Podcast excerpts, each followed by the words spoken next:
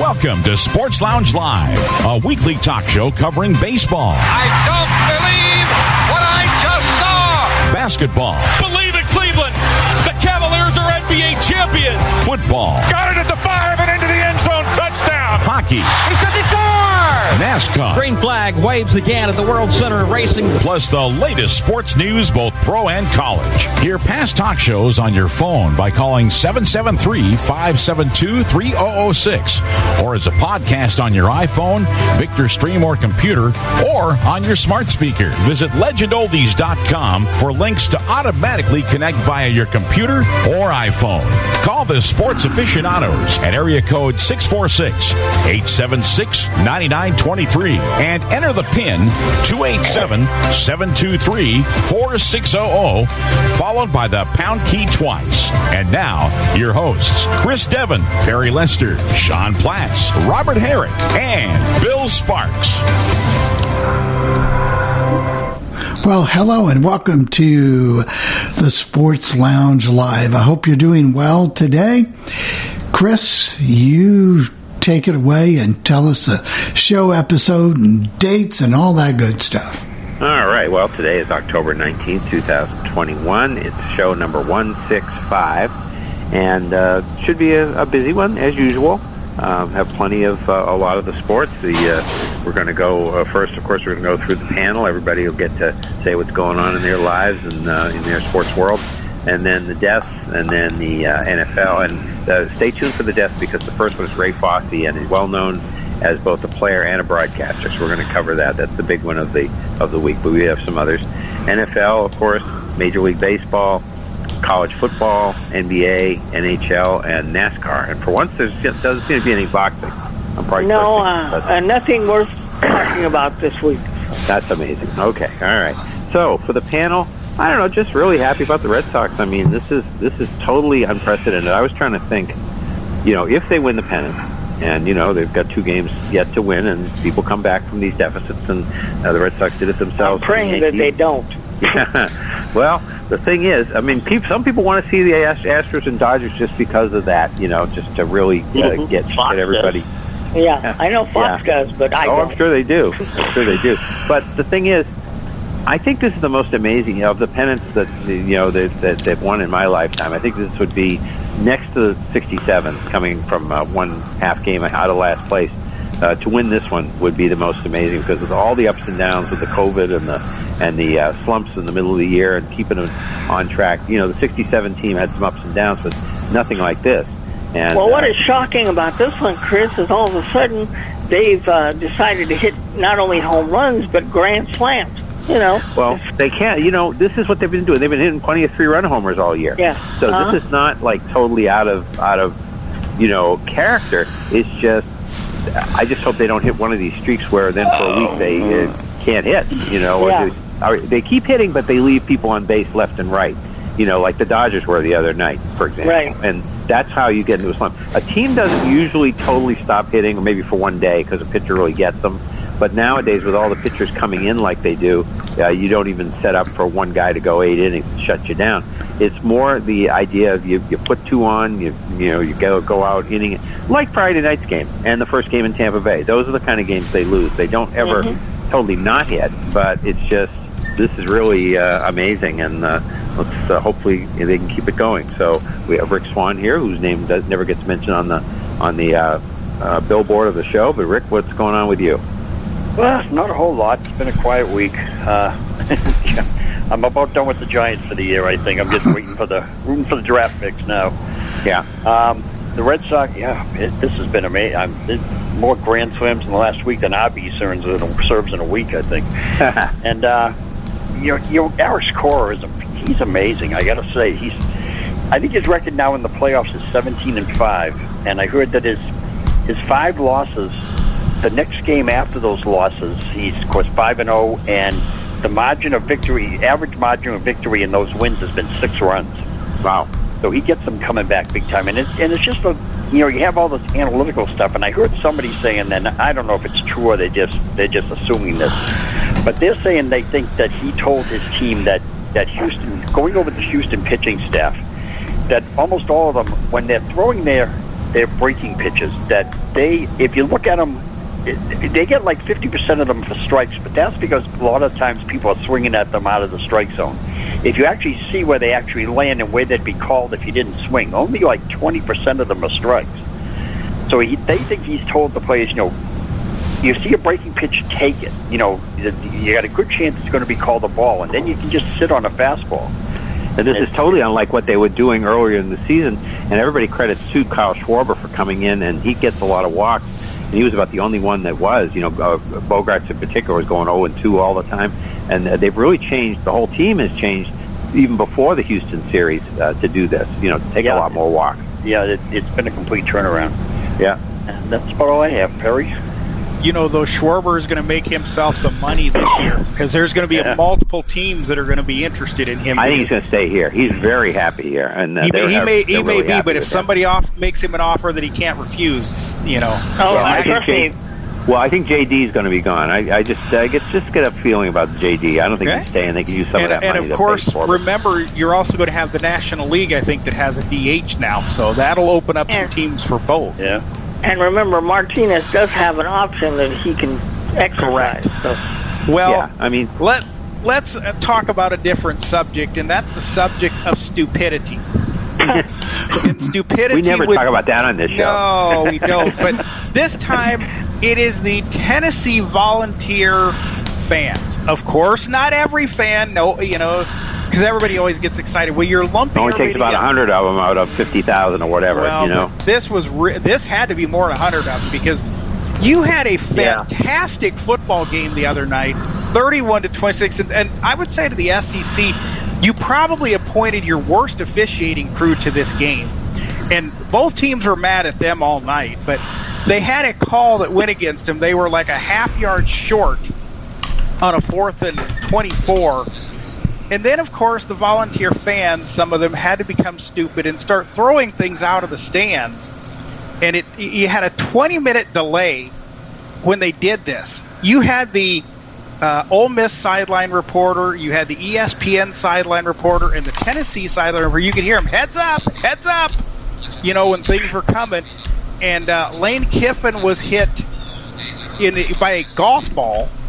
Um, Richard Richard Cross, the Ole Miss sideline reporter, was hit by a water bottle that he said was half to three quarters full. He was hit in the arm. Luckily, it hit him in the arm and not in the head. Um, and Tennessee was fined to two hundred fifty thousand yesterday. But I did not know this. But according to what Richard Cross said, he was told by the ESPN reporter, a game cannot end like that. It is rule that the game has to finish. I wonder what would have happened if it just would have gotten so bad that you couldn't finish. I, I, don't know I can't what. see how you can have a rule like that because look at the beer thing in Cleveland that time in '74. They right, couldn't finish. right. But he said that that's what he was told. Is, is Greg Sankey, the commissioner, said the game had to be finished.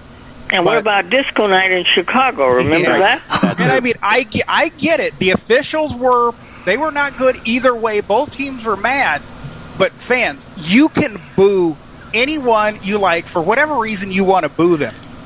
But you cross a line when you throw things at people. You could hurt or possibly kill someone by doing that. So. I I mean, we're all fans, and, and we get excited about our sports, and I'm probably the best at it. But don't do that. I mean, you take what was a great game and you ruined it by doing that because Tennessee has a lot to be proud of. They played really well in that game, but th- they had to go and ruin it. The worst thing about that is was what you said about somebody throwing a golf ball. Why would you have a golf ball unless you brought it because you intended on throwing it? That's correct. Well, you know what it probably was. They had seven, eight hours to tailgate and drink, and, and I'm sure all of them were way past drunk. And Yep.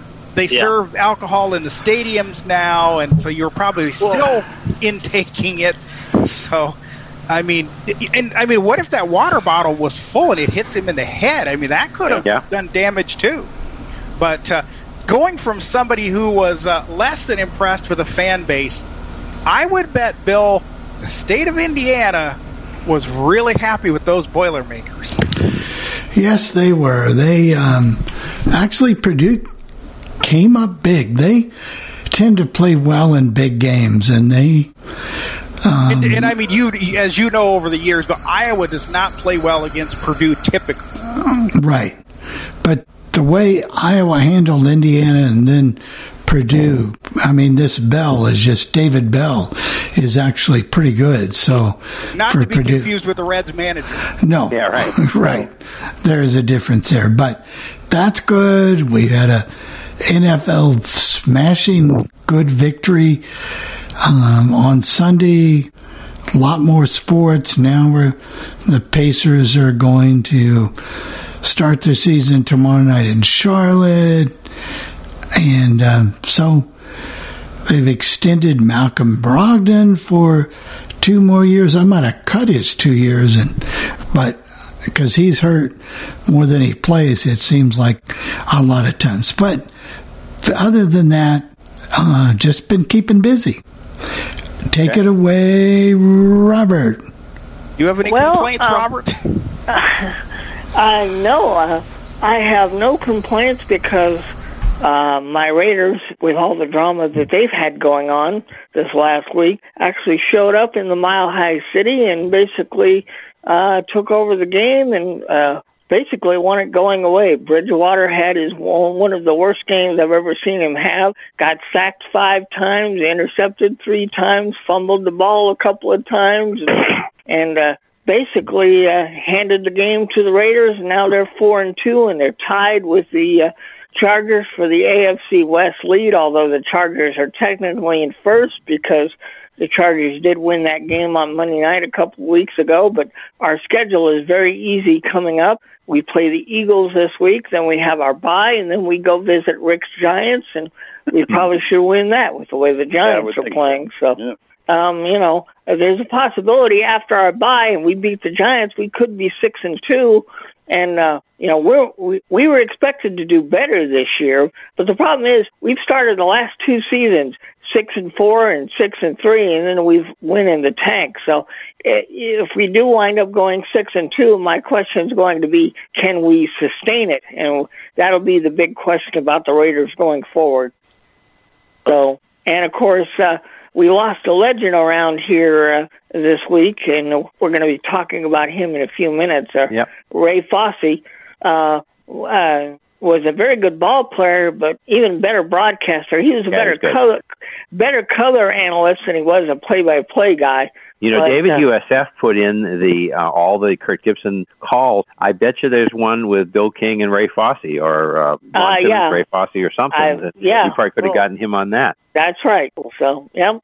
Uh, no, uh, that's one home run I, do, I don't want to relive, and he kept reliving it over he and over he again. relived it so, about six times. Every yeah, it's like like oh my, like okay. There there's certain uh, certain of those clips. You're like as a fan, you, and when you're on the losing side of those things, you really don't want to hear them. But hey, you know what I heard yesterday? There was uh, um, Alex Cora's birthday, and he was born on uh, uh, October 18th, and then in '75, which meant the first game that was played in his life was the Carlton Fisk home run game. That's correct. That's so, pretty cool. Yeah. So, and then he winds up being the Red Sox manager. Yeah, that's, that's what I'm saying. pretty, you know, pretty so, symbolic. Yep. Yeah. So no, uh, I mean, uh, I have really nothing to complain about. We'll turn it over to Texas and see what Sean's up to.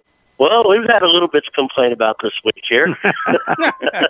you kept playing, kept playing say, Massachusetts teams. Did you notice that, Sean? All these, the Houston well, and the, the Bruins are playing that. Dallas, and you know all that. Yeah, stuff. but I'm not. I'll bet I'm he's not, complaining about the horns. Yeah, yeah. Well, there's that too. You lose. I mean, we're lost.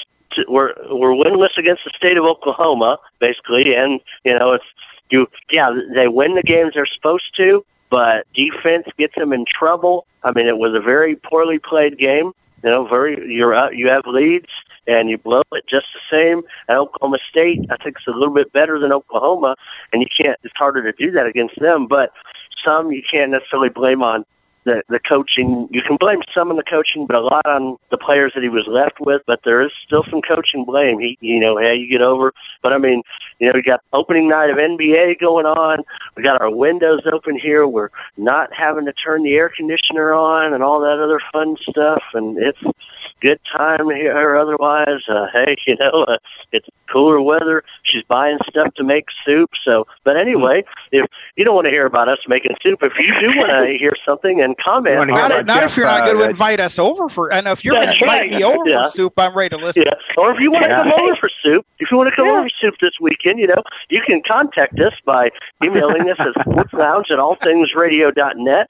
You can leave us a message, 773-572-7715, or go to 800-693-0595, option number two, to check all that out. And a special, special announcement. Yes, Tim Ani will not be here tomorrow. He has another doctor's appointment, so Bill, Perry, and friends will be coming on at 11 a.m. Eastern or the conclusion of the coffee club, whichever comes first, I guess. And uh, yes, Perry had his, I mean, his week off after his three-week run with the show. Now he's he had to have a week off to go eat lunch, but he's coming back and he's getting up early. So yes, you can listen to that tomorrow here on the Yeah, Worldwide. you need to tune in and see if he's cranky. Yes, but I'm getting And, up uh, early, Pierre. Remember that.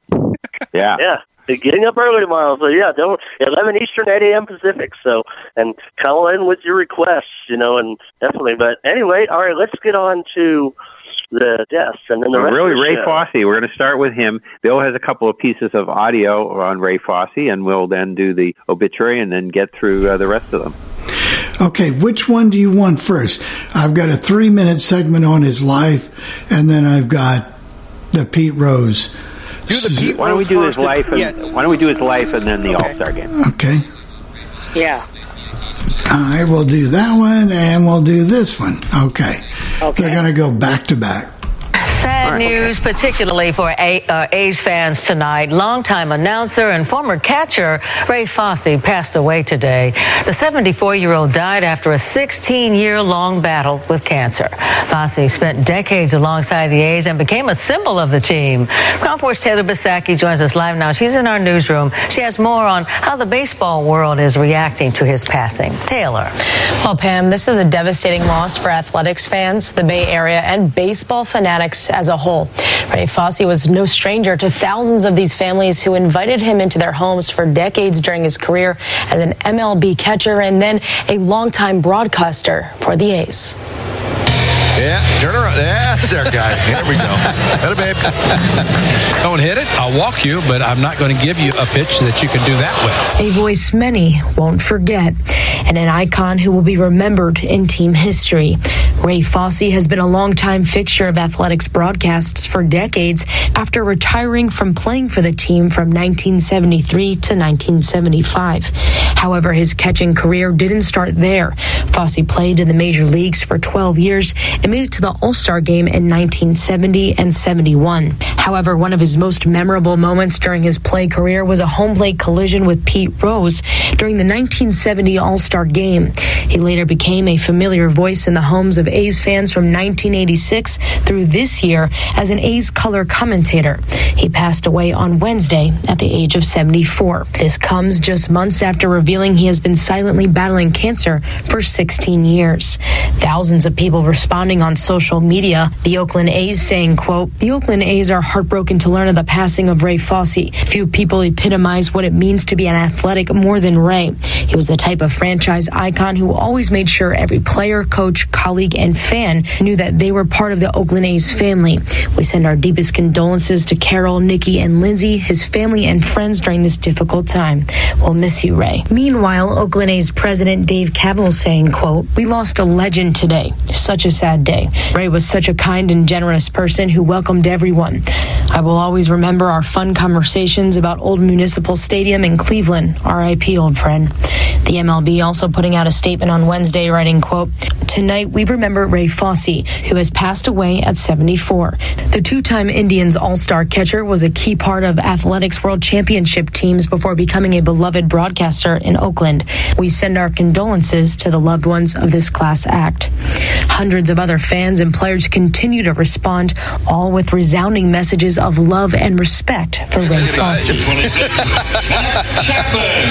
Oh, that is beautiful. That's the best. Hey, uh, thank you. Thank you, Stamper. Thank you. and the March, he left on the athletics.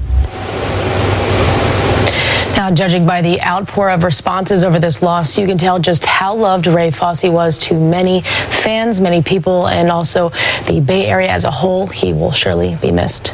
Live from the newsroom, Taylor Bisacki, KRON 4 News. Yeah, thank you, Taylor, for that report tonight. Pete Rose played baseball at one speed, and that gear was on full display in 1970. The game was tied in the bottom of the 12th when Charlie Hustle rounded third looking to score on a Jim Hickman single. And suddenly, Ray Fosse was all that stood between Rose and a National League win.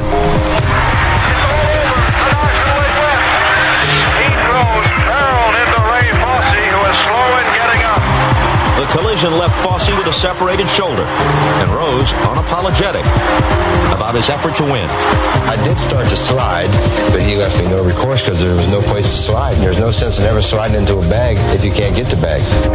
Was Pete Rose's collision with Ray Fosse the greatest moment in All-Star Game history?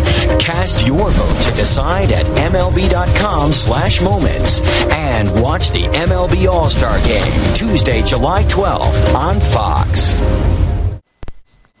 Well, certainly we don't know that that'll be the date. That'll this be year. some other year. Yeah. Yeah. you know, but anyway, uh, yeah. So that was, uh, of course, uh, the reason that we bring that up. And you know, there's been plenty of plays in the All Star games, but from then on, he was never the same player. He started off his career, especially by 1970. He was really off to a very good start, and again, was on the All Star team. But he was, uh, you know, looking like uh, you know, the American League's answer to Johnny Bench. He was starting the same year as Thurman Munson was, and of course Carlton Fisk got into the mix a couple of years later. You had some really great catchers in the early '70s, and he was, but he never quite lived up to that. He came up in, as he said, they said he was uh, 74. He uh, came to baseball uh, September 8th of '67 with Cleveland. And then he ended his career on uh, September 30th of '79. So he was Cleveland '67 through '72, Oakland 73 through 75. He was traded for Dave Duncan, by the way, who of Yep. course became a great uh, pitching coach. And then uh, uh, Cleveland back again 76 77, Seattle in 77 and missed the 78 season with an injury. And then uh, in Milwaukee in 79, he was on the All Star team in 70 and 71. And then the, won the World Series in Oakland. He was not on all three teams, but he was on the 73 and 74 teams. He was the Gold Glove 70 and 71. He had 256. He had 61 homers and 324 RBIs. And then uh, let's see. Uh, let's Uh, he also caught uh, Dennis Eckersley's no hitter in Cleveland. So That's right. Yeah. Uh, and let's see, did the A's from, uh, as they said, uh, 1986 through this year, uh, part of the year. And when he wasn't on TV, he was on the radio. I heard him a lot on Wednesday afternoons when they didn't televise. So, uh, you know, that was, that was good. Yep. Uh, all right. So we move on from Ray, and I think people will miss him. And, you know, we've had so many, uh, people with, with, uh, these illnesses in the booth, you know, with Jerry Remy and, uh, Duane Kuiper and all that. And you just hope Yep. this isn't the start of a trend because yeah, I'm, I'm worried about that actually. So Yeah. you know, Okay, Leon Black, 89 years old. He was the Texas basketball coach. Uh, he was he played at Texas from 53 through 53, an assistant there from 64 through 67, the head 67 through 76. He was 106 and 121, two NCAA tournaments, 72 and 74, and the Sweet 16 and 74. You only had to win one game to get there at that time. He replaced by Abe Lemons, and he integrated the team because remember after the uh, championship in '66, that's when teams started to integrate throughout the South because they saw that you, you better join them if you're going to win these games. After Texas Western won that game over Kentucky, uh, Warren Bryant, offensive lineman from Kentucky, he was the sixth pick in the '77 draft by Atlanta. He was uh, he played uh, with the Falcons from '77 through '84. The Raiders also in '84. He was a right tackle. Then we have Miguel de Oliveira Jr. He was a WBC uh, middleweight champion, a junior middleweight. Uh, 70. He was he died at 74. He's from Brazil. Uh, he fought from 68 through 80. We had 44 wins, five losses, one draw, uh, 27 knockouts, and he champion from May 7th of 75 until 11/13 of 75 and he he had died of pancreatic cancer. So uh, almost, almost as short, not quite as short as we had last week with Tony DeMarco, but short. Yep. Then we had uh, Otis Armstrong, running back, 70 years old. Uh, he went to college at Purdue. He was an all-time uh, rusher there. And then ninth pick in the 73 draft by, draft by Denver, 73 through 80, 4,453 rushing yards and uh, 32 touchdowns, 113, uh, 1302 in receiving, and seven touchdowns. He was the Big Ten uh, MVP in 72, and he was in the Pro Bowl in 74 and 76. And he's in the uh, Purdue and the College Hall of, Halls of Fame. We have Ken Casanega, 100 years old, oldest living uh, NFLer up to that point went to Santa Clara for college. He was in the military until he got to San Francisco. He was drafted by the Steelers, but went in the military for World War II. Then he played for the 49ers in 46 and 48, held out in 47. Uh, and 48, he only played one game. He was an educator after that and superintendent and principal in the Bay Area. Then we have Leo Boivin from the Bruins, 89 years old. Uh, he was uh, played for the Maple Leafs from 52 through 54, the Bruins 54 through 66, then Detroit 66 and 67, Pittsburgh, an original Penguin 67 through 69, Minnesota 69 and 70. He was an All-Star in 61 and 62 and 64. I think the Bruins had to have an All-Star, and that's about all they could dig up. He and Johnny Bucyk were probably their best players back in those dark days. Uh, 72 goals, 250 assists for 322 points in his regular seasons. You can see with all those years, he was not an offensive defenseman, as they say in hockey. No. And but he did uh, rack up the minutes, 1,192 penalty minutes, and then uh, the playoffs, three goals and 10 assists for 13 points. He was the St. Louis interim and coach, and then their head coach, and then uh, he was 11, 36, and seven for the Blues. And I don't know where else he head coached because it wasn't mentioned by David, but overall he was not a good coach. 28, 53, and 16 and uh, and it was Hockey Hall of Fame in '86. And when he got in, and again, you think of the offense more with people. When he got in, I'm like, how did he get in? You know, because I just remember him as being there, you know, and doing his job, but that was about it. But uh, I, Hockey I, Hall of Fame is the easiest to get into, I'd say. Yeah, I, uh, sometimes when they make those choices, Chris, I'm like, okay, I know who this person is, but what did he do to get there? You know? Yeah. Uh, Paul Salata, 94 years old. Uh, he was a, a baseball infielder and a USC tight end, and uh, 48 first. Uh, he was on the 48 baseball. I'm sorry, baseball uh, champions in '48. That was their first championship, and then uh, then he was in the minors uh, for a while. And in football, he played for the 49ers in '49 and '50, and uh, Baltimore Colts in '50, and Calgary in '51 and '52, Ottawa in '53, a CFL All Star and he was uh, a uh, 19. He was also in a lot of 1950s movies and created the Mr. Irrelevant Award in 1976. And they win and they go to uh, uh, his uh, they let's see they win the Lowsman Trophy as opposed to the Heisman Trophy. I guess it shows you fumbling a football instead of holding uh, your arm out, and they, they get to go to Newport Beach and get get uh, squired around Newport Beach, and that's a nice place to be. Uh, now here's a Thanksgiving name for people Rick's and my age who passed away: Pat Studstill.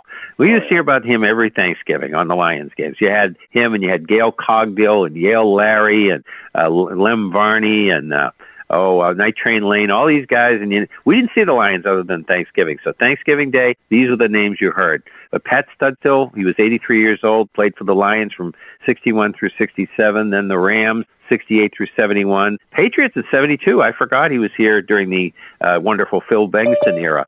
He was the uh, Pro Bowl in 65 and 66, wide receiver and punter. He had, uh, uh, let's see, he had a 99 receiving play in 66. He was the third to do it and 13 99 yard plays have been made, two running and 30, uh, I guess 11 receiving, uh, 2,840 yards, uh, 18 touchdowns, and missed all of 1963. And then uh, let's see, two more. We have uh, Dennis Frank, 68 years old, a center for the Eagles, 76 through 78 in Detroit in 79, and he went to college at Michigan, 72 through 74 and he was a special teamer in the NFL or NFL mostly. And Mike Connelly, 85, another offensive lineman. Not a good week for offensive linemen. College yeah. at Utah State, offensive line uh, for Dallas, 60 through 67, so an original Cowboy. Steelers in 68, and he was a center and guard, and that is it. So well, we are past the bottom break. of the hour, so let's take the break, and we'll come back with the NFL. Okay. Keyboard Cat, Hamilton the Pug, and Toast Meets World. These are some of the internet's most beloved pets, and they all have one thing in common. Their stories started in a shelter. Start your story. Adopt a dog or cat today. Visit theshelterpetproject.org to find a pet near you. Training that pet to play the keyboard, that's optional. Start a story. Adopt a shelter or rescue pet today. Brought to you by Maddie's Fund, the Humane Society of the United States, and the Ad Council. Okay, what are you wearing right now? Nothing. That's right. So mommy's gonna teach you how to dress yourself. Underwear always comes first, name tag at the back, then pants, then shirt. Get the first button in the right hole, or you have to start all over. Socks going first, then shoes, right on right, left on left. With shoelaces, just take the ends, cross them over, switch the loops. The rabbit goes down the hole, pull tight, and you're left with bunny ears. Got it? Why are your pants on your head? Most parenting is hard to do in just two minutes. But two minutes twice a day making sure they brush their teeth is easier, and it could help save them from a lifetime of tooth pain. Visit 2min2x.org to find out more. A message from the Partnership for Healthy Mouths, Healthy Lives, and the Ad Council. How's it going? I'm having a stroke. Are you going to shake my hand? I'm having a stroke. Wow, you're not even moving your arm. I'm having a stroke. When someone is having a stroke, they may not be able to say it with words, but their body language will tell you loud and clear. Look for FAST, F, face drooping, A, arm weakness, S, speech difficulty, T, time to call 911 immediately. Know the sudden signs. Spot a stroke fast. Visit strokeassociation.org. Brought to you by the American Stroke Association and the Ad Council. The storks are bringing me a baby brother. We can do this. All right, let's go. Storks know how to keep kids safe. Do you? What? Oh my gosh, you don't know. I know. You don't.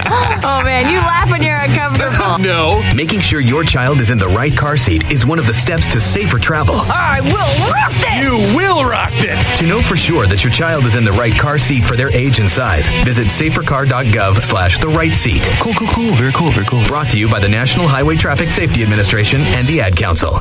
We are back. We don't like to keep hands waiting, so let's not do so. No. Welcome aboard. And you should be already. There you go. You're unmuted. Who are we hearing from? I didn't catch the name. No, I Uh, Dick. Our oh, friend Dick. Hello, Dick. There we Our go. Bears Hello, fan. boys. Yes, Yeah. indeed. And they got their and they lost again because of the team from Green Bay. Hey, Uh-huh. listen, I'm really curious about something though that I haven't heard Yeah. anything about since Sunday night. Uh, there was a pretty serious injury to a Seattle defensive player in that Steeler game, and I haven't heard anything about that at all. You guys have any info about that? I have not Oh, heard anything yet yeah. either. I, Oh. I forgot all about it until you just mentioned it. Yeah. Yeah. I think they took him out in the cart, and the, when the Yeah. Steeler broadcaster was saying it sounded pretty serious. Yeah, Yeah. It, was, Well- it was it was a quiet place for a long time. yeah. It certainly he was. there. But Nope. uh, you heard If I if I can Maybe- find anything, Dick, we will certainly mention it. Does, thank it, does Yeah, Rick or Dick it. or anybody remember his name? Might help uh, Perry look I it up. I don't. I, I don't. Okay. Um, what happened to your Hawkeyes? Boy, I tell you what, they uh, they were. that was not a Purdue good game. killed them. Yes, They're acting all over Good. Iowa today. Yeah, I'm guessing that's a lot yeah, of I've got a. I got a friend of mine who's a big Hawkeye fan, and he told me when the Penn State quarterback got hurt, he said if he hadn't gotten hurt, they weren't going to win that game either. So Uh, I believe that. I believe that. Yeah. But per, Iowa typically does not play well against Purdue. It didn't surprise me that Purdue, you know, played well. I didn't think they would beat them, but boy, not only did they beat them, they hammered them. Yeah. Yeah. you know what though, you don't really want them to go to the the. I wouldn't want them to play a team like Alabama. Alabama would just. just it'd be run That all is over. that It is would- probably be true ugly. because Iowa is very challenged offensively. yeah, and the Yeah. defensive guys. oh, Well, the bunch of you know country guys are slow. the East is you know we're always talking about the uh, S- SEC West, but the uh, Big Ten East is stacked, and the West doesn't have much going. It is, and it's it's Ohio State, Michigan, Michigan State, and Penn State. It'll be interesting to see what those four teams do against one all another. have to- yeah, they all have to play each other. They still. certainly They- do. It's all in November. And- yeah, or Wisconsin's not very next good week. this year. No, and I think if if they were, that would be Iowa's game because I think that's who they get this week is Wisconsin. That would be the game that would help them. But there, I can't Yeah. see anybody else that they would play in the West that is going to help them in any way get back up. As I said to Perry before the show, they just have to not lose, win the championship game, n- figure that Penn State and uh, those guys are going to knock each other off. You know, have a round robin of everybody getting a loss, and then they're kind of the Big Ten representative. That's that's the only way they can do it. And that's a tall order. Yeah, it is. And who's doing the Who's doing the Iowa play-by-play on the radio? These is Dolphin still Uh, doing it it? is still Gary they- Dolphin. Yes. Yep. It is Yeah, still okay. him. And and Ed Podolak. Yep. Uh, where, where is Ron Gonder and and uh, Jim Zabel when you need them? Huh? Uh, no kidding. I in those days, Dick, I thought play by play was a lot better. And, and in Iowa, everybody had their favorite. I mean, if you were you were either a Gonder guy, a Brooks guy, or a Zabel guy. But in today's world, uh, you just don't get that. No, I like Gary Dolphin and, and Podolak. I I think they do a good job. I think it was good. Uh, Matt LePay, the Wisconsin uh, broadcaster. He is good. He is Yeah, good. he's yes. good. He's He is. good. He Yeah, really is. Mhm. But you know, Okay. like, like he with Joe McConnell, he was good with Purdue, and then of course with the Bears and the Vikings and who else? Yep. Take Mhm. And the White guys. Sox did the White Sox too. He sure Yeah. did. He did. Yeah. Yeah. Take okay. guys. All right, Dick. All right, Here we go with go the here? NFL, yes. Scoreboard. Okay. Now, this is a game I did not pay much attention to because the Dodgers and Giants were playing. Not that much was happening in that game, but the Bear, Tampa Bay beat the Eagles 28-22. And uh, anything of note in that game? Not really. The, the game wasn't that close.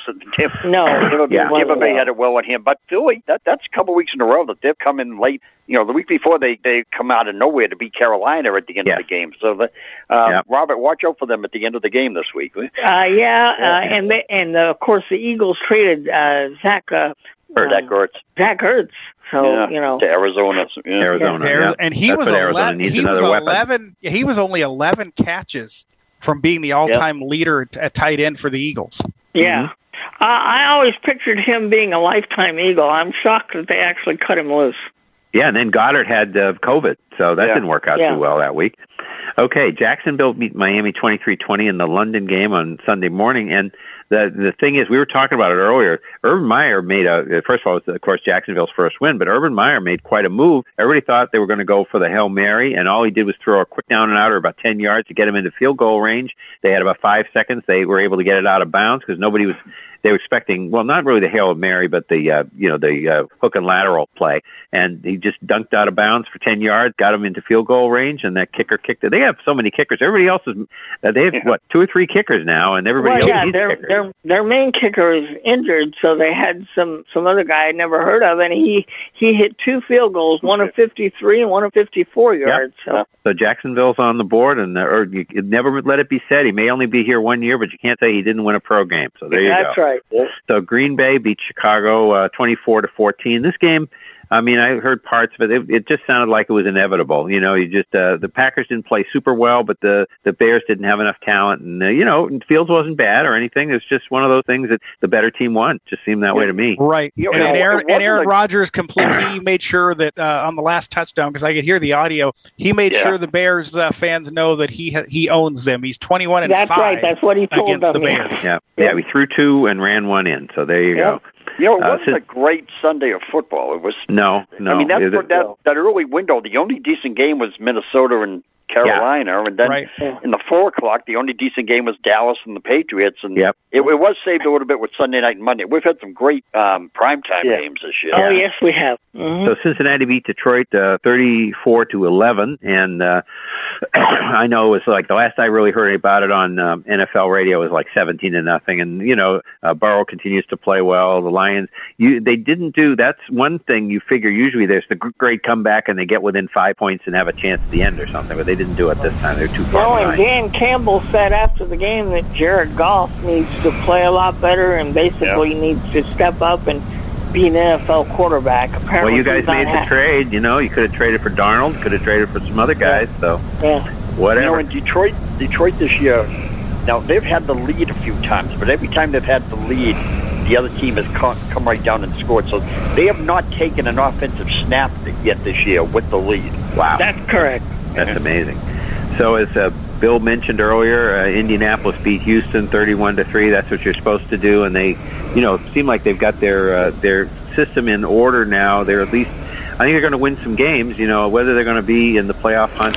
It, It's going to kind of, you know, we'll, we'll have to look at that in the next week or two when baseball starts to settle down, we get towards Halloween, start to see really who's projecting to be in the playoff hunt or not. But uh, they may not do that, but uh, they're going to win some games. And, uh, and, you know, Arizona. Arizona, and Arizona has Houston this week, so Yeah, they're still in the they're still in the hunt for that division. Yeah, well, that's true. That's true. Uh, the Rams beat the Giants thirty-eight to eleven, and uh, I don't know what can you say, Rick? More injuries, I guess, and just Yeah, Kadar- you know, the, the one thing I was looking forward to was watching Kadarius Toney play, and he went out in the first drive after making a couple of great. He, he started off real well, made a couple of great moves. So there really, really isn't a lot to root for now. You know, have you ever heard of this this thing they have? This I think it's called Scorigami. There's this website that people go on and they root for scores that have final scores that have never happened in the NFL before. Huh. And one of them that was this Giants game this Sunday. There'd never been a 38 to 11 final before. Okay. And they have they have what they call their holy grail of scores. And this this surprised me because now I thought if if an, you know in the NFL, if you go for a two point conversion, and the defense intercepts it or picks up a fumble and brings it back, I thought the defense scored the two points. They they I do, they don't don't. I they? guess they don't. They, well, from what I hear now, they only score one. I don't know Yeah, why. it's one. I heard that. Okay. One. Yeah. Yeah, they So changed it to one. Yeah, their holy Yeah. grail score to get someday, which I don't think it'll ever happen, wa- is a final of six to one. Oh my God! Really? No, I don't- Uh, I don't Perry, now you're a Rams guy. What what do you think on your side? Uh, I thought the Rams they played did what they needed to do. Um, you know, that's basically Yeah, what they, they were. I mean, if they had to, I think they could have scored more. Yeah, They could have. It Yeah, they could twenty-eight have. to three at halftime. Yeah. Yep. Okay, Kansas City beat Washington 31 to 13. This is uh, Kansas City's been struggling, but they seem to find themselves in the second half, and they The uh, football you know really team played with them for a half, and then Kansas City Yeah. took off. That yeah, that's Yep. right. Heinicke And- was playing well. The last two weeks, he has not. I don't- yeah. hmm Um, and then that late game, the early game that Rick talked about, Minnesota beat Carolina 34 to 28 in overtime, and uh, they did not leave it up to the field goal kicker. Uh, they got a touchdown at the end there to win the game, and that was probably a good idea because he had missed a, a field goal earlier that could have won the game, but uh, they didn't. So, and it was uh, you know one of those things where Carolina and Denver have done the same thing. They both went three and zero, and they've come come back to the pack. So Yep. uh, we'll see. They're going to have to turn it around, or they're not going to be in playoff consideration. And uh, you know they're both in a pretty tough division, so we'll see about that. And I think Baltimore. Dallas, uh, you know, with the Dallas overtime win with a touchdown, I think there's been four overtime games in a row where teams scored with a touchdown and the other team didn't get to possess the ball at all. Well, the Patriots had the ball. Yeah. Oh, they did. That's right. Yeah. Yeah, no, that Agholor dropped Yeah. that pass. I mean, they might have won right, the yeah. game themselves. Okay. Uh, but Baltimore beat the Chargers. This was amazing. Not so much that Baltimore won the game; they were home, thirty-four to six. I mean, the Chargers yeah, are playing I- great football, but as a yeah. as a Raiders fan, Chris, I was very happy with this result. Uh, I expected the Chargers to play a lot better, but Baltimore has better defense than what people realize. Mm-hmm. And you know, with all the with all of Baltimore's running backs being out, having Le'Veon Bell, Devon Freeman, and uh, uh, I forget who the other guy is. The the three of them basically uh, uh, give Baltimore a very good running game, and Jackson doesn't have to do a whole lot. So. Yeah. The other one is Latavius Murray. So that's yeah, the one I couldn't all think all of. thinking. veterans. You know, Yeah. and You should remember him. He was on the Raiders. Oh yeah. So yeah. Well, the poor guy's been bounced around so much; it's hard to keep up with where he is these days. So, So in the late games, Arizona beat Cleveland thirty-seven to fourteen, and that again was surprising. Now I guess the weather was really bad there, but uh, geez, you know, and Mayfield and got uh, hurt. and the game. Arizona did it because with the COVID outbreak, their coach wasn't there, and a few players were missing. So keep keep going Cardinals, and of course they play Houston this week. So Yeah, and uh, so the thirty-seven fourteen, and and uh, I don't know Mayfield. I guess he came back in the game, so I don't know. He's they, but Yeah, he has to play. Uh, it's a Thursday it's a night. it's a dislocation of his non-throwing shoulder. So I was listening this morning, and Brett Favre says what it's going to come down to is just how much pain can he tolerate. Right. yeah, because they play Denver. They play Denver on Thursday, Thursday, so I yeah. I don't know if he's going to be able to play or not. So. Yeah, and Kareem Hunt is out four to six weeks. Oh, geez, that's my. Uh, bad. matter of fact, uh, they've Chubb ruled out both. ru- They've ruled out both running backs. Rick uh, Nick now? Chubb was ruled out also. Yeah. So yeah. Okay, the Raiders beat Denver 34-24, and that's kind of impressive that Denver came back on them a little bit. But uh, to go into Denver and win, and Denver's not great, but uh, I think it's a, a, sub- a addition by subtraction, getting rid of Gruden and just moving on. I think that's probably well, uh, even the way they even look at it. even uh, Derek Carr said uh, it was a lot easier to call plays this week because Greg Olson didn't throw a bunch of things at him and wanted because Gruden wanted him to change the plays all the time, do this, do that, and Derek Mhm. Carr said it was a lot easier going to the line of scrimmage and just being able to do what you're supposed to this week. So. Uh-huh. I, I think uh, uh, with Jon Gruden being out of there, the the Raiders are going to be able to run like a well-oiled machine, and we'll we'll see what kind of coach they wind up with next year. Because I don't know if the I like I said last week, I don't know if Bisaccia is going to get a real shot at that job, but we'll see. Oh, why not? I mean, hey, if they make the playoffs, why shouldn't he? Yeah, You know? I, I agree. I agree. But you know, they're they're talking about all these big names in Vegas, and you know, uh, they want a. It's almost like Las Vegas wants a superstar type coach. So I. well, they They need to settle down. You know that, that that's fine, but you know who knew who? You know, let's take New York. They want big names. Who knew who Bill Parcells was when he got there? Yeah, you know, I nobody. agree. I agree. I'm not. I'm not disagreeing with you. I'm just telling you what I Right. hear. So Yeah. Dallas beat the Patriots 35-29 in overtime. We've talked about this. I knew this would happen. They play a lot better. They did. They played a good game. They could have won that game easily, but you know, they could have Dad, they weren't able to stop the passing game. I we I have a note later that says how much uh, it was the most ever thrown against uh, a Belichick team in a victory. And of course, sometimes teams throw more when they're losing because they're so far behind. But you know, it it was they were never going to stop. They stopped the running game pretty well. They didn't stop the passing game, but the offense of the Patriots started to show signs of life. So that was good. First time, first time they beat New England since 1987. yeah, In in Foxborough, in, they said. in New England. Yeah, In New England, no, I, I know they beat them in Dallas in '96. So yeah, but Yeah. in Foxborough since '87. Yeah, and then um, Prescott, yeah, threw for 445 yards and three touchdowns. Yeah, uh, Pittsburgh beat Seattle 23-20. I can't say I was listening to much of that. I had the uh, uh, Braves game on and everything, but uh, it was a good game. I, I know the Steelers had a 14 nothing lead, and then uh, you know they uh, Seattle came back. Apparently, uh, Geno Smith must have played decent, huh? Yeah, he Yeah, did. It was strange. and- yeah. I mean, and, uh, Pittsburgh completely dominated the first half. Seattle did nothing, and the Seattle Yeah. came out in the second half and just marched down the field a couple of times. And it wasn't Right. that much Geno Smith; it was mostly the running game. I mean, Mhm. Smith Right. didn't play bad until he fumbled in overtime. But Yeah. And in the Monday night game, Tennessee beat Buffalo 34-33. And again, with the Red Sox on, I 34 wasn't- 31, Chris. 34-31. Okay. Yeah. Yeah. But the thing is, I mean, I kept every time I put on the game, there was a different. I think you said Robert Seven lead changes.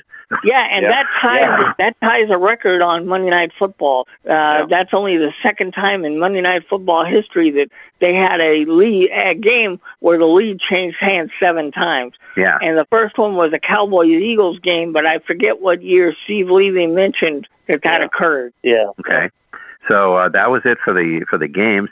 Uh, And Gruden while Chris, of- while you get your stuff ready and with Okay. schedules and all, let's uh, Yep. go with Al. If you want to unmute, and then Jerry, you're going to be up right after Al. Okay. Okay, good afternoon, uh, gentlemen. Uh, uh, a correction here uh, for Chris. Uh, Okay. bad weather did not have to do with anything with the loss. In fact, it was sunny, a little bit windy, 52 degrees, but we didn't have any snow or hail. Okay. Uh, they made it sound like it was terrible. You know, I heard it I, again. I was listening most of the Patriots. I turned it on for a minute. He was talking about the win. And by the way, WKNR was streaming, so uh, that was nice. They know, were, but- yeah. And also, Yeah. uh, too many. In- we had so many injuries, you know, and bad defense. Uh, bad defense is what uh, screwed us up, actually. Mhm. And we have too many injuries. And our quarterback, he may not be able to play. He's got a bad uh, non-throwing shoulder. And he landed on it against Sunday, and it's questionable for Thursday. Yeah. So you might have the backup. What was it? A Keenan. Yeah. Oh, Case Case Keenum, yeah. Yep. Oh, a long, a well-traveled veteran, as they say. Yes. Uh, yeah, Okay. they measure about six or seventeen, seven Yeah. years. Yes. But anyway, yeah, it's, uh, bad weather. You know, there's just too many people hurt. That's what. Yeah, yeah. the Okay. reason. Well, that'll happen, and, and Denver's got their issues too. So we'll see how that goes. And Should uh, be an interesting game. and, yeah, and we had- imagine they'll show a, a little bit of the drive. You got to have if you're going to have Denver and, and you know uh, Cleveland and the Denver, you got fumble. to show a little of that. Well, the Or the fumble's fumble. in Denver though. You show that in Denver, but when you're in Cleveland, you show true. The drive. Yeah, that's true. That's In true. fact, we're Yep. going to have. In fact, we're going to have bad weather Thursday. Speaking of bad weather, it's supposed to rain. There we go. All right, now things Okay, get normal. all right. By, by the by the way, by the way, Al, we're on at ten at ten tomorrow my time as opposed to twelve. 11 your time out. Yeah, right after the right after the coffee club. Harry and Bill. Okay, sounds good. Yeah. Thank Okay. You. And are you guys going to go through the NBA? Uh, did you guys do the NBA prediction? Not yet, not yet. We're, go- We we're haven't going really. to. I didn't come up with any predictions. It's hard to do this, these Neither. predictions. You know, Yeah. it's so long. Remember, what NBA's out. We still got other stuff. We'll get to the NBA. yeah. we will we're get gonna- to the NBA. Yes. We're going to do it. Have Okay. Okay, We have any more Jerry. We do, Jerry? Jerry. Come on, Jerry. Did you need something, Bill, before we go to Jerry? Oh, I was going to make a quick announcement for Sean. Okay. Okay. Jacob Eason gone from the Colts. Sam Ehlinger's in. So Jacob's now on waivers. Best he can do is the Yeah, taxi squad. Ellen- Yeah, Ehlinger was scheduled to come off off the. Injured reserve. Yeah, that's true. He did. So I just thought I'd let you know that. And Parris Campbell was placed on injured reserve and he has missed, I think he's been there three years and he's missed over 75% of, of every game. So Now, I don't think what his will co- happen if Ehlinger clears waivers? Um, You mean he Eason? will, uh, Eason clears waiver. or, or if Eason clears waivers, he'll probably go on the practice squad. Right, right. That's exactly what'll happen. So back to Jerry. And by the way, Jer- Jerry, before you do that, reminds me. I guess uh, Cam Newton um, is vaccinated now, so he was, he wasn't getting any consideration. But um, Well, I'm thinking Cam If he wanted needed. him, they would have got. They would I'm have. thinking Cam needs a job though because uh, he does have seven kids. Yeah, and uh, by, by the way, Seattle Se- in the Tigers. Seattle did contact him. So Uh, how about that, Jerry? Yeah, how about that? That's good that he's vaccinated. Um, I just want to tell you guys that I, they moved the start of the Pitt um, Clemson game up to noon from um, three uh, thirty on Saturday. For what Okay. reason I don't know, but they did that anyway. Okay. So that's Well, that's uh, what's Pitt is now in the top 25, as you'll hear when I read them. So uh, that maybe they just want. People are saying that uh, noon is a little bit better window now than 3:30. People seem to Yeah. think. So Well, that three might thirty be is the worst time for all of them. What's that station? The Roar for Clemson, right? Yep, the roar. Yeah. Okay. 105 point something or another, but that that and they do the Jacksonville games too because of course they the Trevor Lawrence is there, so they cover does those. anybody games know as the well. call letters of that? Uh, no. The roar. Say, tell Not us to play the sure. roar. I'll try to find Yeah, out. it'll work All right. The roar. All right. Okay. You don't have to have But, call uh, on Yeah, the. uh, uh, that, that's All right. good. Anyway, go Red Sox. I hope they Yep. take. I hope they win the next two and on Yep. the World Series. All right. Thank, you, Jerry. There you go, Jerry. All right. Uh, All right. Jamal is with us too. Let's get Jamal in here while we're while we're doing it. So Jamal, Okay. if you want to unmute. Hello, folks. How y'all doing? Hey, Jamal. We're good, Jamal. Okay, couple things here. First of all, about uh, that Buffalo Tennessee game last night, and I I was no Buffalo fan, just for the record. So I was happy. With the, I was ha- while I was happy with the results, I was wondering why in the hell did he go for a field goal? You got yes, you got fourth and inches, but a field goal would send you to overtime. You take a chance in overtime, but but Sean, but McDermott wanted to play macho, and and Jackson got stuff, and they lost the ball game, and that could come back and bite them in the butt come uh, playoff time when it comes to potential seeding. Since I didn't hear, what was the score when this was going on? It was Uh, 34 34 31. Like Okay. 30 seconds left in the game, and they had a fourth Yeah. inches from the from the Tennessee three, and he went for it. Now he would he may have made it, but he, he actually slipped trying to do the quarterback sneak, so that that messed him up. And I think the thinking there was that if if he thought maybe if they lost the toss in overtime, the way Henry Yeah. is running, especially late in the game when Yeah. he wears down the defense, I don't know if they would have ever stopped him. And uh, Josh Allen is six foot five, so I don't blame McDermott. Yeah, for no, I don't trying know. to The do slip, that. I think there's a good chance he gets it. Yeah. Yeah. Well, well, I also got another observation. The Bears lost to the Packers, which I am not surprised at. That was one of the more competitive Bears Packer games, but the problem was Aaron Rodgers made the plays when he had to. Yep. You know, and that, that and that was the difference in the ball game. Aaron Rodgers made the plays. The Bears couldn't execute. Justin Fields is still a rookie. Now we'll see how he progresses. So, I mean, I was a little disappointed, but I was not surprised. And the bottom line is, as long as Aaron Rodgers is upright, above ground, and healthy, the Green Bay Packers are going to be winning that division. And now the day he retires, or the day he leaves uh, Green Bay, When he goes to Steelers next year. yeah. yeah. Then I'll be I'll be more than happy and break out the champagne because I know at that point then you know unless the, unless the Packers get another dominant quarterback, we were in misery another 15 years. I mean, first it was Brett Favre, now it's Aaron Rodgers. I mean, who else could they come up with next to further dominate the? Uh, Jordan Love. Yeah, sorry, not going to Jordan Love now. Yeah, no. But but uh, as for that Dallas game, that was that was a hell of a game. Yep. But the way I was, the way I viewed it, I think New England. I think you guys, Chris, are about two years away from really getting back on track. Yeah, a year or two, and they'll play. Well, he won't play as well against the Jets, and they'll win. See, that's their pattern now. They one game uh, they don't. They play much better against the good teams. Bill really gets gets up for coaching against them, and you know. But they'll be, they'll have enough. They should have enough to beat the Jets, and they'll Oh, yeah. they'll get their six or seven wins or something. They probably won't make the playoffs, and people will be moaning and groaning. But I mean, it's a rebuilding process, and you got to start from somewhere. And I thought, and I thought Jones play. He didn't play. I mean, he wasn't great, but he wasn't bad either. Well, he's what he is right now is the Kenny Anderson of this era. He's he's throwing all kinds of high percentage passes and uh, you know moving the team down the field. And Kenny Anderson went to a Super Bowl. You know, he wasn't a big star, but uh, you know he he got it done. So, and I think it's developing. They're they're letting him go longer. I look look at how they uh, did on that play with uh, Bourne uh, right after the interception. You know, got it right back and uh, went uh, right right after uh, Diggs, who had done the interception. So that was pretty cool. So anyway, okay. Here we go. We we've now gone through the callers. All right. Yep.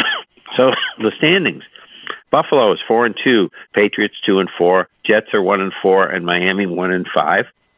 In the north, That's probably the disappointing of that one is Miami. yeah, one and Miami. five. Yeah. Everybody thought they'd win like ten games this year, and uh, I don't know what Well, is they going did. on. They here. did. They did last year, Chris. That's why you know everybody They thought did. they would do well. Tua and, and I didn't seem Tua did okay at the beginning of the game, but then he didn't do much in the second half at all. So I, I don't know what's going on with him. He was no, and apparently Stephen Ross is becoming very impatient with you know the quarterback choice.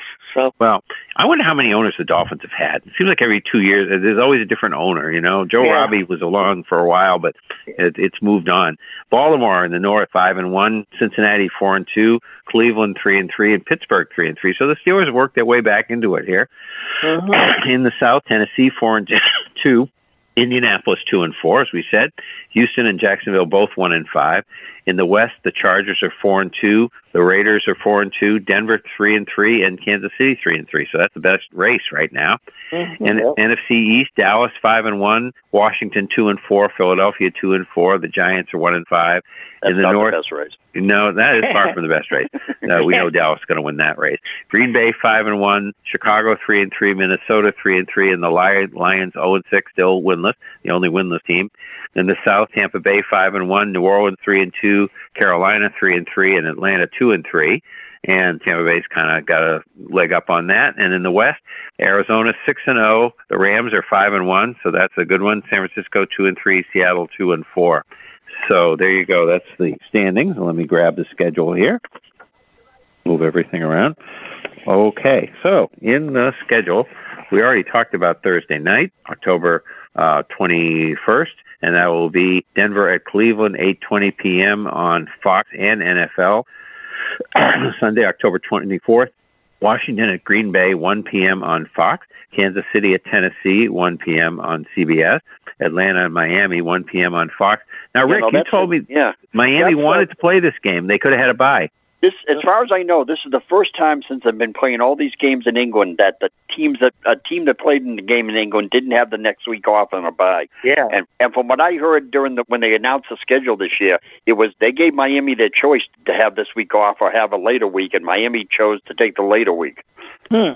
Interesting. Well, I don't know. Okay, the Jets are at the Patriots, 1 p.m. Uh, on CBS. Carolina at the Giants, 1 p.m. on Fox. Uh, Cincinnati at Baltimore, 1 p.m. on CBS. That's a good game. Philadelphia at, at Las Vegas, 4:05 p.m. on Fox, which means CBS will have the doubleheader game. Detroit at the Rams, 4:05 on Fox. Houston at Arizona, 4:25 p.m. on CBS. That is clearly not their feature game. I No, guess maybe no. it's Chicago at Tampa Bay. It is. Yes, 4:25 that p.m. on. CBS. Uh-huh. Then for the Sunday night game, we have Indianapolis at San Francisco, 8:20 on NBC, and the Monday night game is the New Orleans at Seattle, 8:15 p.m. on ESPN. And the, what are they calling this, Rick, in fantasy football? Um, by By- apocalypse. Biocopo- apocalypse. Yeah. The number of the byes is uh, up there. We have Buffalo is off, Dallas, Minnesota, uh, Pittsburgh, the Chargers, and Jacksonville. So a lot of good players will not be playing. You know, especially like with Buffalo and Dallas.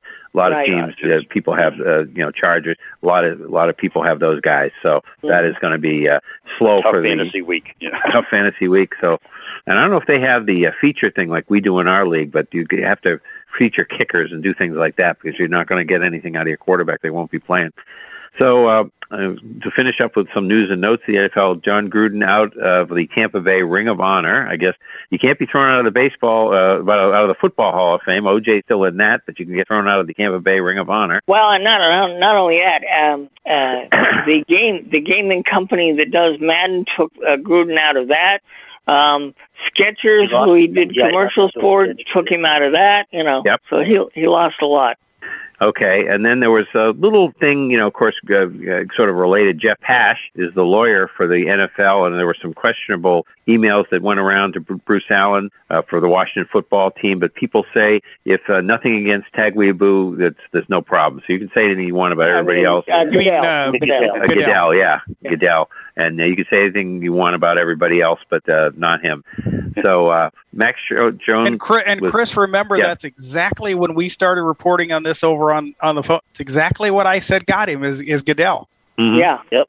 So Mac Jones, the first pick six uh, lead changer for the last uh, six, uh, three minutes since Donovan McNabb in 2005, and uh, but then, as I say, he got it right back. And the 445 yards was the most against Belichick in a win. Uh, so then uh, there was a little Cardinal history that uh, David put in. Uh, so Arizona is six and zero, and they're the third time that the Cardinals have been that good. Don Coryell and uh, Jim Hart went had a seven and zero start, and they went ended up at ten and four. And the Chicago, and that was in '74. That's the year the Patriots started off like that too. And the Cardinals did make the playoffs. The Patriots did not. And the Chicago Cardinals were six and zero with Paddy Driscoll as a coach and Arnie um, uh, Hor- Horwine as the quarterback. I think it was 1926 or something. So the Cardinals Got a have been, in each city. uh, yeah, that's right. So they've been uh, few and far between. And the for- Cardinals have a good shot of being seven and zero this week, Yeah. and then they play Green Bay afterwards. So we'll we'll That'll find out yeah. when they play the Packers what what kind of team Arizona really is. hmm Okay. Any more NFL before we move on to baseball? Nope. Let's Uh, hit no, the I baseball think- world. I think that's it. Okay, so Houston now in five ALCSs in a row, 17 through 21, and then uh, I finally remembered that Oakland had done that as well in 71 through 75, and Yep. then Atlanta had, though is the record holder with eight in a row, 91 through 93 and 95 through 99. Of course, there was no uh, series in 94. So that was it, uh, and always have played uh, AL. I think that oh, the Astros have always played an AL East team in the uh, in you know in those uh, five. And I think going back, I think the, the AL East has been in I think pretty much about ten in a row or something. I'd have to totally sit down and I figure think it out. the la- I think the last one, Chris, that the AL AL East was not in was what maybe 2011 or 12, something, like that. Yeah, Yeah. something like Yeah. that. So uh, yeah, okay. Uh, let's see. Okay, and they seem to advance odd numbered years. So watch out. The Omens are still with the Astros, even though they're behind two games to one. It's only two games to one. I mean, people get excited by big like more, margins yeah. of victory, but you know, it's, it's still only two to one. So you got to watch out. Big game tonight, of course, and uh, and and it's really setting up like seeding in a tournament because you got the Dodgers with 106 wins, Houston with 100, the Red Sox with 92, and the Braves with 88. And so it's going to go wh- whoever is the Braves will not host the World. If they go, they will not be the home team in the World Series. No, even if the Red Sox play the Braves, even though they're the wild card, they will be the home team because they have a better record. So they don't Yep. worry about uh, whether you're a wild card or not. So you and you've got the you know the one and the four seeds playing, and the two and the three seeds are playing. If you look at it that way. Yep. So, uh, so the Chicago Cubs hired Carter Hawkins from Cleveland as their new GM. Uh, Jed Hoyer will still be the president, I guess. And Correct. so, uh, what what do you know about him? What have you heard about him uh, since then? Anything, I Terry? have heard nothing. In all honesty, I'm guessing he's a pretty good baseball guy coming out of that organization. You Yeah. know, the, as good as as they typically are. Yep. So we'll see what he Well, that's does. But. I mean, let's not. I mean, let's be honest. You know as well as I do, Chris. He's not the one making the decision. It's Jed Hoyer. Let's right. You know. Yeah. Well, I think a part of lot of I think a lot of people get excited, like with the Mets. Well, who are they going to hire as a GM? Well, as long as you have a, a head of baseball operations, that's who's making the decision. That's right. Yeah, Sandy Yeah, so- Alderson is going to be the you know person that, regardless of who gets uh, the job in New York, uh, Sandy Alderson will be the one that makes all the decisions. Now I don't and if you remember. and if you believe what you hear, the reason that Sandy Alderson is that is because Steve Cohen trusts him. That's Yeah. correct. well, the, the the thing is, Mark Shapiro still with the Indians? I don't Uh, believe so. I don't believe so. Okay, I don't think Chris, so either. An- but I so- think Chris Antonetti is is the. Oh, that's right. That's what it is. That's right. And so he's been working for him. So in a way, I mean, it's a different title. So baseball will say it's a promotion, blah blah blah. Right. But it's it's it, it's a, almost a lateral move because he'll be the number two guy, you know, behind Jed Hoyer. That's Hoyer. correct. Okay. I so think I think weird, though what what you what you think there, Chris, is that Mhm. if Jed Hoyer doesn't get this turned around though, eh, at least maybe within a year or two, the fans are not going to deal with this well. So I, he this guy maybe you know who's who knows what he was thinking. Maybe he's thinking, hey, if this guy didn't get it turned around, then I can move up. Right. Yeah. So uh, the, I think the strangest things that ha- thing that happened this week was the firing of uh, Mike uh, Shildt. Shildt. And Shildt. um, yes, and it's S H I L D T. yeah. So uh, Shildt and uh, I'm sure there have been some jokes in St. Louis about take the L out when they lose and stuff, but Yeah, they uh, have. This guy was pretty successful. Now, first of all, he, he blew away the wild card race, got the 17 in a row in September, and, and won that race. He went to the uh, you know the AL, NLCS in 19 to lose to Washington in in uh, what seven games. I mean, Yes. this guy is you know got them into the postseason. Before that, they weren't making the postseason. This guy did that, and uh, you know they won a series last year too. So uh, it, it was a, he didn't want to be a lame duck, and they didn't want to give him the money, but I don't see why not. Well, and it- upon reading further, Chris, from what you hear, and, and it was, you know, obviously just because you see it on Twitter doesn't make it true. But with the top two names on their list, uh, Arthur Marmol and Stubby Clapp, let's call it what it is. John Mozeliak wants more say in running the team. Yeah. John, you know, these GMs, them and their analytics, they want to run the team. So, in a lot of ways, if that's true, these managers shouldn't get blamed for all the losses either. If they're being told, well, you got to do this here and you got to do this there.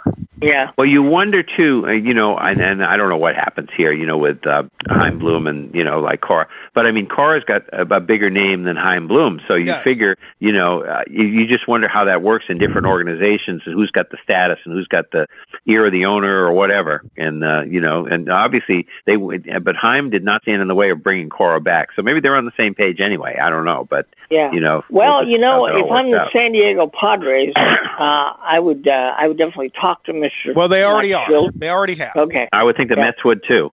Uh, Well, I I- have not I- heard that. I have not heard that the Mets have, but the Padres have. I, And I don't know. now, Chris, you always talk about this, but I don't know if the Mets are gonna if they'll hire a manager before they hire a GM. Well, the problem no, is no, if you're you, going to you would need to hire a GM first because you can't should. bring in a GM and You well, of course, the but- Mets do things backwards. They do. right. And the thing is, though, if they're real GM, real, really, real GM is uh, Al Alderson, it doesn't matter. Yeah. You know, that, so that's Okay. the point about why you're saying Billy Beane and them didn't take the job in the first Right. place. So Right. then, then since Alderson's there, they can hire anybody they want right now if they want to. Right.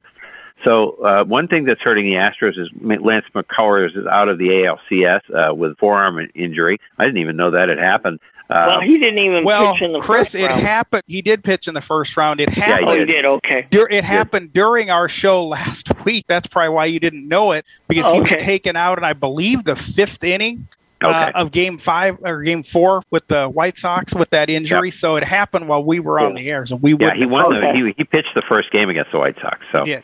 Yeah. So Kike Hernandez is amazing. He's now got what? He's about 18 for 36 or something like that. Yeah. And uh, in a four-game span, uh, he had uh, let's see, 13 hits, and the record was Mickey Hatcher with 11 in 90, and Marquis Grissom in 95, and and um, Matsui in 11th. But I mean, this is he, he's just amazing. He's just hitting the ball all over the place. I wonder And, if the Dodgers regret giving him up, Chris. You know? uh, they probably do, Yeah. especially if they have to face him next week in the World Series. They might not That's be right. too happy Mhm. about it. Uh, let's see, and then we got uh, let's see. Okay, so we got talking about walk off home runs to win series because uh, we, you know, obviously everybody knows Bobby Thomson, but that's technically not postseason. We talked about that last week. Yep. But we, we've had a few. It's amazing. Uh, Bill Mazeroski, of course, in '60 for the Pirates, won the World Series. Gary Carter in '93 won the World Series. Uh, Joe Carter. uh, Joe Carter, yeah, that's right. And then, of course, Aaron Boone won the uh, ALCS in '03 in the seventh game there against the Red Sox. Chris Chambliss in '76, the fifth game five of the five-game series in the uh, ALCS uh, over the uh, Royals. Uh, Todd Pratt, game four in '99 in the NLDS where the Mets beat Arizona. Uh, let's see, Ortiz in game uh, four of the '03 uh, series. No, actually, game three. I think they swept that series against the Angels. Uh, let's see. And then uh, we have uh, Chris Burke from Houston in the NLDS game four in uh, 05, I think, in uh, Houston and Atlanta. And then Magglio Ordonez in 06. You'd remember that, Robert, against the A's. Yes, Uh, and another one that should have been on that list but didn't didn't wind up being on that list. How about Dave Henderson in '86? You know, No, that was game. No, no, no. That That was game series. five. Oh, that was that game was game five, five. that made Okay, it. Uh, all right. And that wasn't. They couldn't have a walk off because they were on the road. Yeah. Oh, You've gotta right. Be Okay. At home to All right. do a walk off. So yeah. All right. uh, that's right. yeah, Travis Yeah. Ishikawa, game five and from the NLCS for the Giants, Uh-huh. and then uh, and Aaron in uh, you know no uh, Edwin Encarnacion in sixteen from the wild card game. That was the time I remember there was all the because they didn't use Zach Britton. Remember they were saving him and they Oh, that's right. Yeah. got, got to pitch him. Toronto beating Baltimore, and uh, that's a, hey, Baltimore's actually in the in the postseason this century. Altuve in 19, Game Six against the Yankees, and uh, and then of course Chris Taylor in the wild card game in 21 just now for the Right.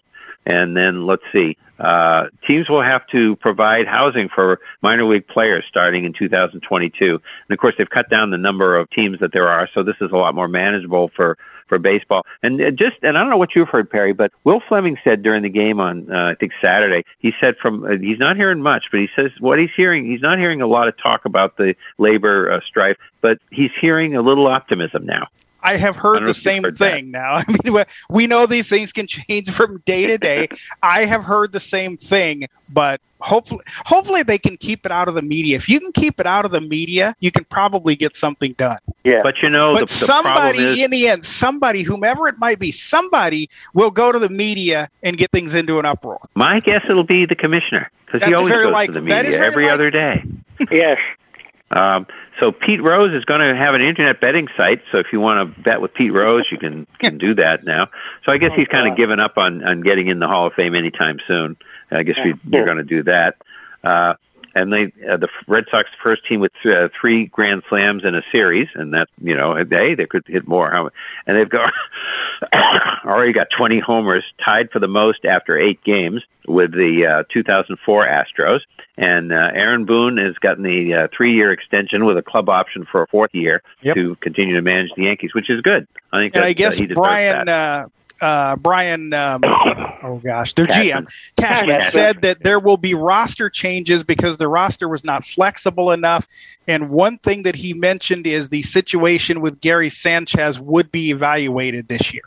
Okay. I Yeah, think they- Gary's gone, but that's just my opinion. Okay, so that's all the baseball news I have. Anybody uh, got any other thoughts or any Uh, callers? hold on just a second. Uh, we have David USF with uh, his hand raised. So, David, if you want to unmute, we will be able to hear you. Braves Dodgers, by the way, just underway. Astros Red Sox at 808. Right. Yeah, hey guys. Uh, I have. hey, Uh, let's see. Uh, I think uh, Dick uh, was called earlier asking about the Seattle Seahawks player who got injured on Sunday night. Yeah. Uh, yeah, his name is uh, Darrell Taylor, and uh, let's see. Good news. Apparently, he is not seriously injured. He was able to move his extremities when he was, uh, you know, laid out on the ground. Um, according to uh, Coach Pete Carroll, that uh, he appears to have avo- avoided a serious injury. And what else here? Um, his comments were based on the results of an MRI that Taylor had following um, MRI that Taylor had Monday following a CT scan Sunday night. And uh, Carroll said a really, really positive report. His MRI stuff was clear. His CT scan stuff was clear. He does not have a, a uh, neck injury. He got jammed up pretty good, and that it's not out of the question that uh, he'll he'll be able to play on uh, on Monday night against the Saints. So, Okay. good news. All right. excellent. So what- well, before we let you go, David, we got to get your comments on the Dodgers. Uh, you know, I, I know I feel like Tommy. uh, I'm, I'm talking to Tommy Lasorda here, but what are your comments on the Dodgers at this point in the series? Yes. Yes, uh, m- those words aren't fit for this radio show. yeah, but yeah, just, just just unfortunate. You know, just just just uh, you know, luck. You know, uh, luck and luck, luck and you know, skill obviously has a, a lot to do with it. But you know, just uh, luck that uh, they had those two walk-offs. So anyway, it's still two to nothing, and uh, you know, it's a rematch of last year. But uh, last year, the Braves uh, in the Arlington bubble uh, jumped out to a three to one lead, and the Dodgers came back. So. So I, th- I think I think though, David, in baseball, that ha- that sport over most others, luck is in, involved with that in, in that particular sport. Yeah. Oh, it can be. You can Yeah, hit the ball right in the nose, and it's You out. sure and then you can. get a blooper. Yeah. Uh, you know, right down the uh, you know whatever Texas leaguer. So that's right. Yeah, absolutely. All right. Thanks, guys. Okay. Thank you. Thank you, Dave. okay. Any more uh, calls or anything? Are we going to go to college football? Um, let's see. We have let's see. Bob, if you want to unmute yourself, uh, we would be able to hear you. Bob in Michigan. Yes. Uh, in 1972, wasn't there a wild pitch walk off in the National League in the Reds? Uh, yes, that was a wild. We were talking about home run walk offs. Oh, I'm sorry. Yeah, that's okay. Okay. No, that that was quite a thing because uh, that boy, that was an amazing thing because the Red, uh, Reds tied it up with Johnny Bench in the ninth inning. It was Game Five of a five game series, and Johnny Bench tied it up in the ninth with a home run, and then uh, the, that was the walk off, and uh, you know the wild pitch, and uh, Bob Moose, who threw that wild pitch, uh, was not uh, around anymore by '73. He died in the off season, as did Roberto Clemente. So it was quite a quite a thing. Yep. Al Michaels called it on Reds radio, so he it was did. great. Yep. We got it because th- these were the days when they, the different networks did different things for the league championships. You couldn't count on what was going to be on the radio every year. We were getting Al Michaels, Rick and I were listening to it that day on WBZ because it was on Mutual. Uh, they had it on Mutual, but uh, the the American League was not. So the Red Sox, we were getting them with Ernie Harwell hooked up directly to the Tigers. So some network, uh, each league made their own deals, and the networks. It was all crazy until '76 when CBS took it over. And you never knew what you were going to get from year to year. There was the Hughes Sports Network the first year did both deals, Yeah. so you know, crazy. I'll never forget in '69, the Hughes Sports Network did the National League, and yep. they thought they were on Armed Forces Radio all three days there, but they never were. uh, Okay. They, they they took it from the Mets on, and uh, and the Braves, I think. Uh huh. Okay. Well, there you go. You, you, nobody told them, but uh, yeah, Gene Elson and I forget. And uh, I think Bob Prince did it Yeah. on uh, Hughes Sports. Yeah. And I think, uh, and they were on the uh, Buddy Blattner, and somebody was on uh, the American League. I can't remember who the other guy was. Right. So okay, all Yeah. right. Now, now, the nice thing now, of course, with the invent of MLB and, and Sirius XM, is luckily you can hear whomever broadcast you want. That's right. Yeah. No, that's So, that's like been in the in the AL, if you want to hear Joe Castiglione uh, or Robert Ford, you can. Or if you want to hear Ben Ingram or Charlie Steiner in the NL, you can. Yep. Now, uh, does anybody? And I should have asked David. Uh, the, is Charlie Steiner traveling for this series? Because yeah, I did it, notice. I, my understanding is that he is oh, good. Fine. because he did the ga- he did the game Saturday and Sunday. Yeah. Okay. All right. So, any anything more before we do college football? Let's do college football. All right. Let's do the top 25. Number one is Georgia. Two, Cincinnati. I don't know if Cincinnati's ever been that high before. In in No, basketball, yes, but not football. I don't Not know. football, no. No. Three. Number three is Oklahoma. Four is Alabama. I feel like Jeff when I'm reading these numbers. I love it. You know, 'cause he does that on the uh, ratings all the time. Four is Alabama. And they, see, they're already. If the season were to end today, they'd be in the. You know, of course, these aren't the real uh, polls. We start Yeah. getting them in the beginning of November, but they'd already be in the playoffs. So there you go. Well, it only took a week. Number five was Ohio State. Six, Michigan. Seven, Penn State. Eight, Oklahoma State. Nine, Michigan State. So see, you got your three uh, Big Ten, four Big Ten teams right there. 10 Oregon, 11 is Iowa. Uh, That's where they fell from number 2 to 11. 12 is Miss, uh, Mississippi. 13 Notre, Notre Dame. 14 Coastal Carolina, slowly eking their way up there. 15 Kentucky, and that's even after losing to Georgia, but you know they're, they're still a decent team. 16 Wake Forest, still undefeated. 17 A&M, Texas A&M. 18 NC State. 19 Auburn. 20 Baylor. 21 uh, SMU. 22 San Diego State, 23 is uh, Pitt, uh, 24 is USF, UCF, you know, Central Florida, Florida, yeah. and 25 is Purdue. So yeah, see, you got them into the top 10, uh, Perry. That's pretty good. okay. So just running down some of the games, uh, Georgia again beat Kentucky uh, 30 to 13. Cincinnati over UCF 56-21, but UCF was up there, so they stayed in. Oklahoma over TCU 52-31. That was a wild one. Uh, Alabama beat Mississippi State 49 to 9. Oklahoma State over Texas, we talked about that one 32-24. Uh, Michigan State over Indiana, uh, 20 to 15 for the some kind of spittoon. I don't know what they won, but I remember it was a spittoon. so that's good. Everybody's got something to win. Used to just be the old Oaken bucket. Now they got everybody's got something to play for. Even these uh, rivalries within leagues have have stuff now, and uh, you know it, it's kind of kind of crazy. Oregon beat Cal 24-17. Purdue beat Iowa, as we said, 24-7. Mississippi over Tennessee in the uh, throwing the game where they were throwing the uh, stuff 31-26. Texas A&M over Missouri 35-14 in Missouri. NC State over BC 33-7. It's 10-7 at halftime. BC turnovers, penalties, you know, and just uh, now they're four and two, and they're in their usual position trying to get bowl eligible, and they will go to a lesser bowl than they'll deserve because they don't travel. So you know they'll be, and if they can get them in the Pinstripe Bowl, that's ideal because people can just hop on the train and go down between Christmas and New Year's and play some Big Ten team, and that that'll be fun. But uh, you know we'll see what happens. Our, Auburn knocked off Arkansas uh, 38-23, and that was a big one in Arkansas. Baylor beat BYU 38-24. SMU over Navy 31 to 24. They got a trophy of some sort, some guy. Uh, San Diego State over San Jose State uh, 19-13 and double overtime. That was a weird score. Pitt uh, went into Virginia Tech, and Virginia Tech had played really well against Notre Dame the week before, but Pitt got them 28 to seven and LSU beat Florida 49-42, and we'll talk about Ed Orgeron in a minute. And uh, but uh, well, let's talk about Ed Orgeron right now. Why don't you guys uh, talk about all his little problems this week? Well, he's been he's been bought out. Well, I, well, it's technically bought out, basically, in a sense, he was let go. Um, he will be he will finish the season at Orgeron will, um, but uh, he cannot coach in the SEC for 18 months. Apparently, um, LSU people have figured out that while he may be a good coach, but he's not such a great guy on the, off the field.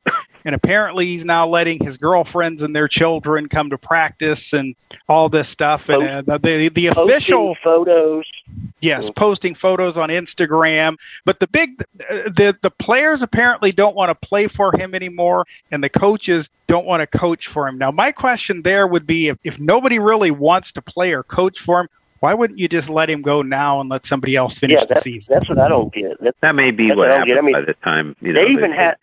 Well, it, that that could have been part of the buyout. Maybe if to get him to take some of the buyout, you know, lesser buyout. Hey, you coach the rest of the season. That could be it. But one player who, of course, unnamed, even said we knew on Sundays he was not drawing up plays. He was at the pool with, with one of our girls. Well, Hmm. meaning he was was one of maybe the young LSU co-eds. Right.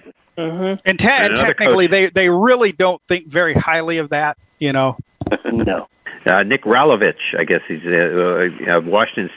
Rolovich. Wouldn't Rolovich, Chris- would- Rolovich. wouldn't- Okay, Yeah. would not be- get vaccinated, so he was let go because Now, he's a I've state got- employee, and uh, right. that Well, they have and a mandate. apparently the player, from what you hear, the players today are livid about that. They Well, they here- they don't whole- think that's the correct way to go. Hold on. Here, here's the whole thing on this. He even applied by through the state of Washington. He was given a religious exemption, so the state said he was okay, but the university still said no, which makes me wonder.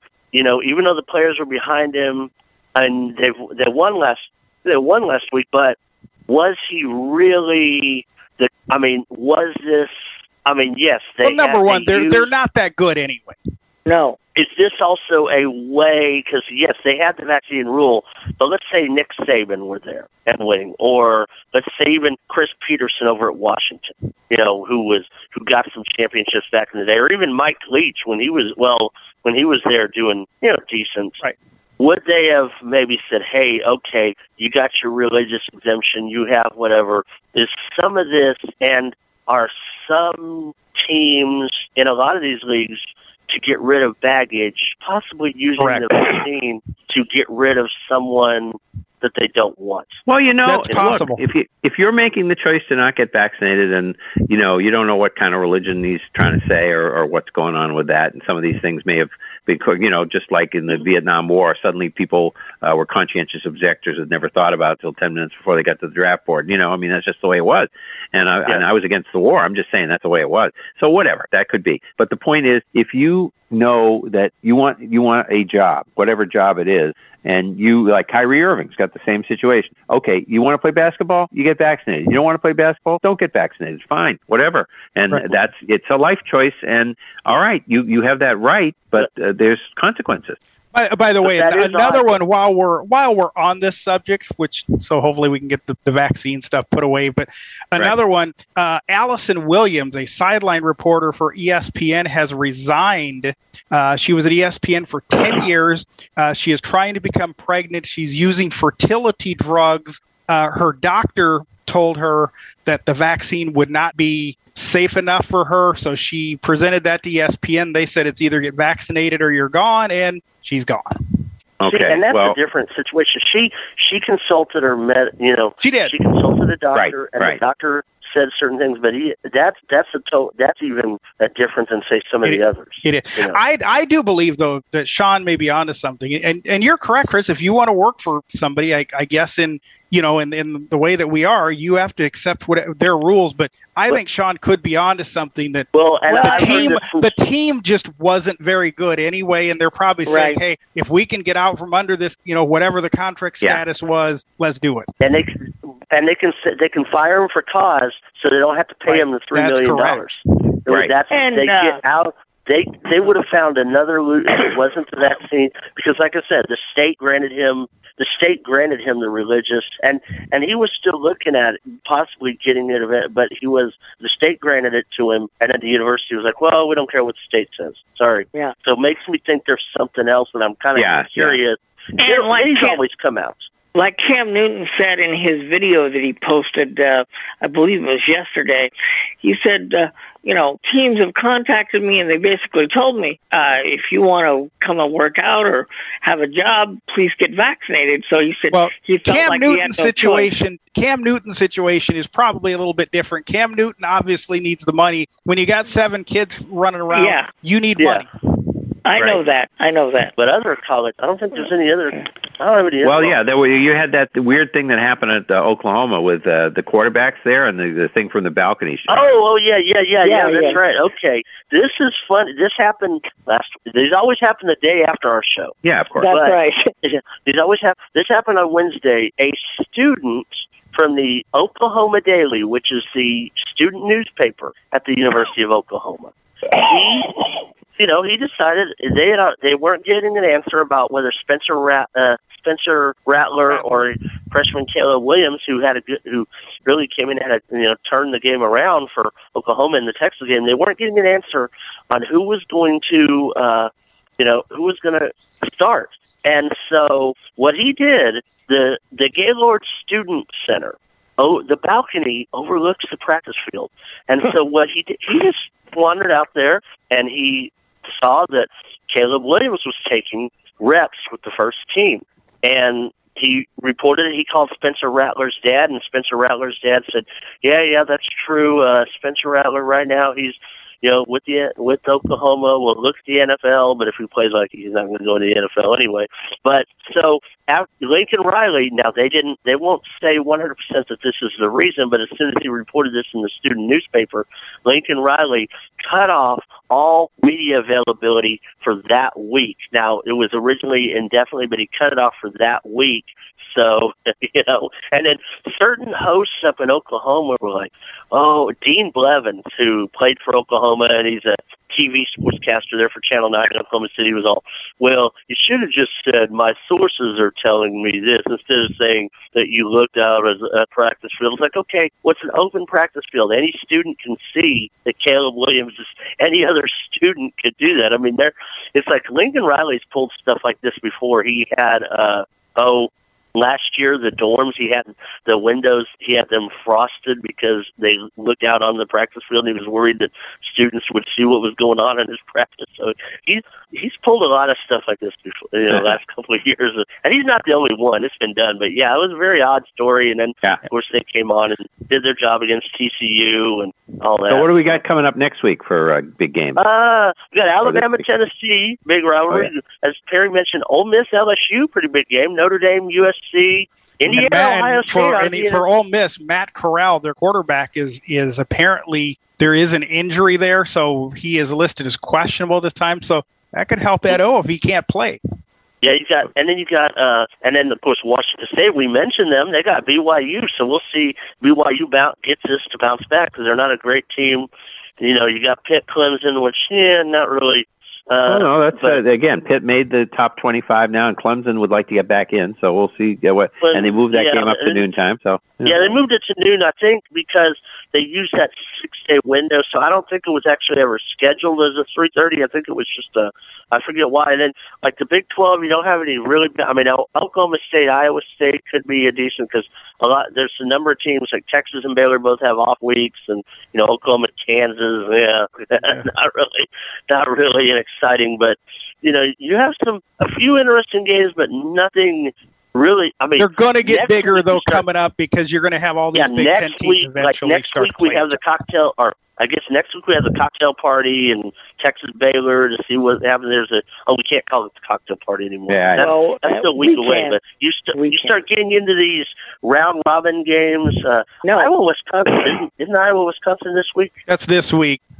That's Okay. this week also. So see if Iowa can bounce back. So Yep. and you'll start next week is when you start seeing these big round robin matchups and you know Mm-hmm. so yeah it'll be it's, it'll get interesting here but this week's kind of a the state of Texas is weird you got okay you got Houston gets to go kill get killed against Arizona Longhorns have a bye week Cowboys have a bye week uh, Texas A&M's got South Carolina so they have a a walk they you know Baylor fans you know they got a bye week so yeah Yeah, and then the the Houston Texans are going to Ari- going to play Arizona. That's not going to work Yep. out too well. So no, yeah. that's not going to work out well. So Texas either got uh, a game they're going to get blown out, or one college team to do one that a bunch of college teams with bye weeks, and the Cowboys with bye weeks. and then the and the Astros are in trouble. So we'll see what happens. That's right. Yeah.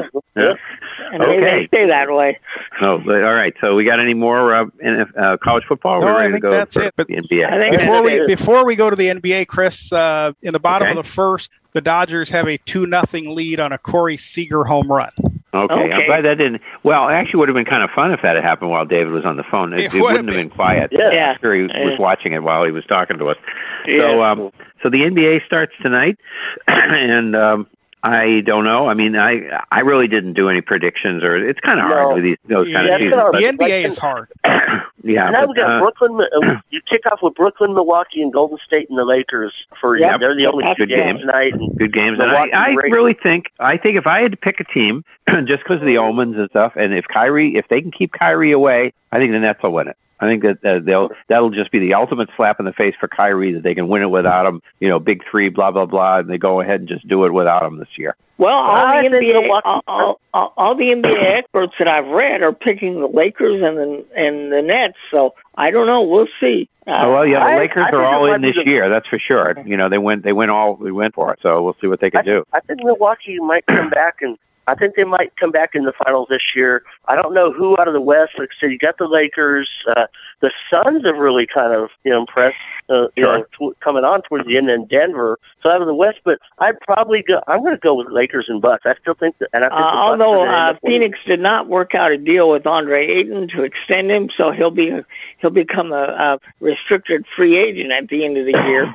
And I think that that might be a mistake by the Suns because if he Yeah. plays as well as he did last year, he he's going to be uh, offered some serious money by somebody. So So let's see. Zion Williams is hurt. Williamson is hurt again, and he's missed the start of the season because of off-season foot injury. Uh, and uh, or, uh, that's uh, that's surgery. a that's an ongoing story with him. That's true. Uh, Chicago, um, who are they? Chicago Sky beat the, the Phoenix team eighty to Mercury, seventy-four. yep. Mercury, Mercury. to win the uh, the WNBA championship, three games to one. And uh, so that was that was uh, that's out of the way. So they basically you've either got one season going or the other, and that's the second title for Candace Parker because she won with the uh, L.A. Sparks in 2016. And uh, let's see, uh, that's well, to all be I honest, for with, N- to, to be honest with the NBA, you have the NBA season, and then nobody cares about the other one. Um, Yeah. And uh, uh, also today, uh, Doc Rivers threw Ben Simmons out of practice. Oh, that's right. Yeah. Doc Ben Simmons, he was thrown out of practice, conduct detrimental to the team, then he was suspended for one game. So And so far, one- with one- all the mo- hold on, Robert. So far, All right. with all the money that he is supposed to have earned this year, it's all gone into fines or you know Yep. for missed games and now a one game suspension. Yep. Three hundred and sixty thousand total is what he's been Uh, in Yep. this games. Okay, well, we'll see what happens. You know, see if he finally ever gets his head on straight. And, but it and remember, they didn't want him. They didn't want him anyway, but nobody didn't. else did either. So That's Uh. Philadelphia's got to find a way to get rid of him, but nobody's going to want him. So Well, they just better they'll be hope that he. for- for They just better hope that he comes back again. and he starts playing well, and then they can get rid of him if he starts playing well. yeah. yeah, Rick, uh, Rick were you trying to get in? No, I was just saying with the, the conduct that he was doing that hurt the team. Was he trying to shoot again? Well, that I know, that actually- could be. Actually, the story I read, Rick, is he did not want to participate in defensive drills. Okay. Yeah. Yeah. Okay. I, I can believe that. Yeah. Well, if he doesn't and want if to you- shoot, he I mean, doesn't want to play defense. What is he going to do? You know. well, and if I we don't believe what uh, Pierre says, he had a lot of these same He did. problems at LSU. yeah, Yeah, he did. He did. okay, so we'll see what happens, but that starts tonight, and uh, you know, people, a lot of people will be paying attention to that. That's that's always, you know, tonight, uh, of course, with the Red Sox, but uh, it's it's kind of a night where you kind of enjoy it. And tomorrow night, the Celtics get started, so Yep. and then we're going to have the Celtics, Bruins, and Red Sox all playing tomorrow. So uh, that- That's correct. It feel like April or something. It's in the middle of October. So for the Bruins are actually NHL, going to play. what what's that? The Bruins are actually going to play. Yes, Yeah, they They're open for, open for a week and they've played one game. I know. I know. Crazy. This is how. Remember, most years. Remember, it was the opposite last year that they they had played a lot of games. Well, actually, they got behind because of the virus. But normally, uh, Rick, going down the, into February, March, they say, "Well, the Bruins are you know behind, but they've got three games in hand Yeah. on so and so, and four that's, that's how they in get hand, them. You know. Okay, for the NHL, uh, What we had Chris? A Al- note in the NHL. The Yep. with the start of the season this year, the Minnesota Wild. We reported last year that, that their play-by-play man uh, had retired at Bob the end of last season. Bob Bob, Kurtz. Kurtz. Well, their new announcer is Joe O'Donnell. Joe O'Donnell. Uh, for the last few seasons, has been the voice of their AAA franchise, the Iowa Wild. So Oh. uh, uh, Joe is a he's a very good announcer, very professional. So you know the, Are they still on WCCO? yes, Oh no, or, or are they on the Or, fan? no, Wait, they might be on the fan. they're on the fan. The, The the yeah, Timberwolves are on CCO. They're on Yeah. CCO, but I, I think uh, people will be impressed. I mean, you, you obviously you know a lot of well, we're not used to the you know this type of announcer, but Joe is very good, and I think he'll do fine up there. Give him a listen. Yep. Okay. So the NHL on Wednesday, Alex, Alex Ovechkin got his 731st goal, which tied him with Marcel Dionne, and since then he and he went in ahead, and he's now fifth in scoring. And uh, the next one he's trying to catch is Brett Hull with 741 goals. Yeah, Yeah, he's and in fourth. currently he's sitting at 733, Chris. Okay. So- Uh, unfortunately, uh, Rick Jeanneret is back with the Buffalo Sabres. As uh, we talk about new announcer coming in and somebody who should have retired, and we lost uh, Chuck Kaiton, unfortunately, uh, due to maybe health concerns. But Rick Jeanneret uh, needs to go, and he hasn't gone yet. So, uh, you know, No, and, and, the, and we but also they do the have a, they do have a very good announcer waiting in the wings, and his name is Dan Dunleavy. He's very good. So, Mhm. um, and we figured out that there's three uh, hockey teams who simulcast, and the Carolina, Dallas, and Buffalo do simulcast. So yes, I, the other night, I put on. I just wanted to see, you know, the start of the ESPN coverage, and and maybe it's just the way my speakers are, my TV is. It's not hooked up to the speakers. It's just a regular TV, you know, just a you know a pretty modern TV, digital TV. But I was listening, and I wanted to hear Sean do some play-by-play. Sean McDonough.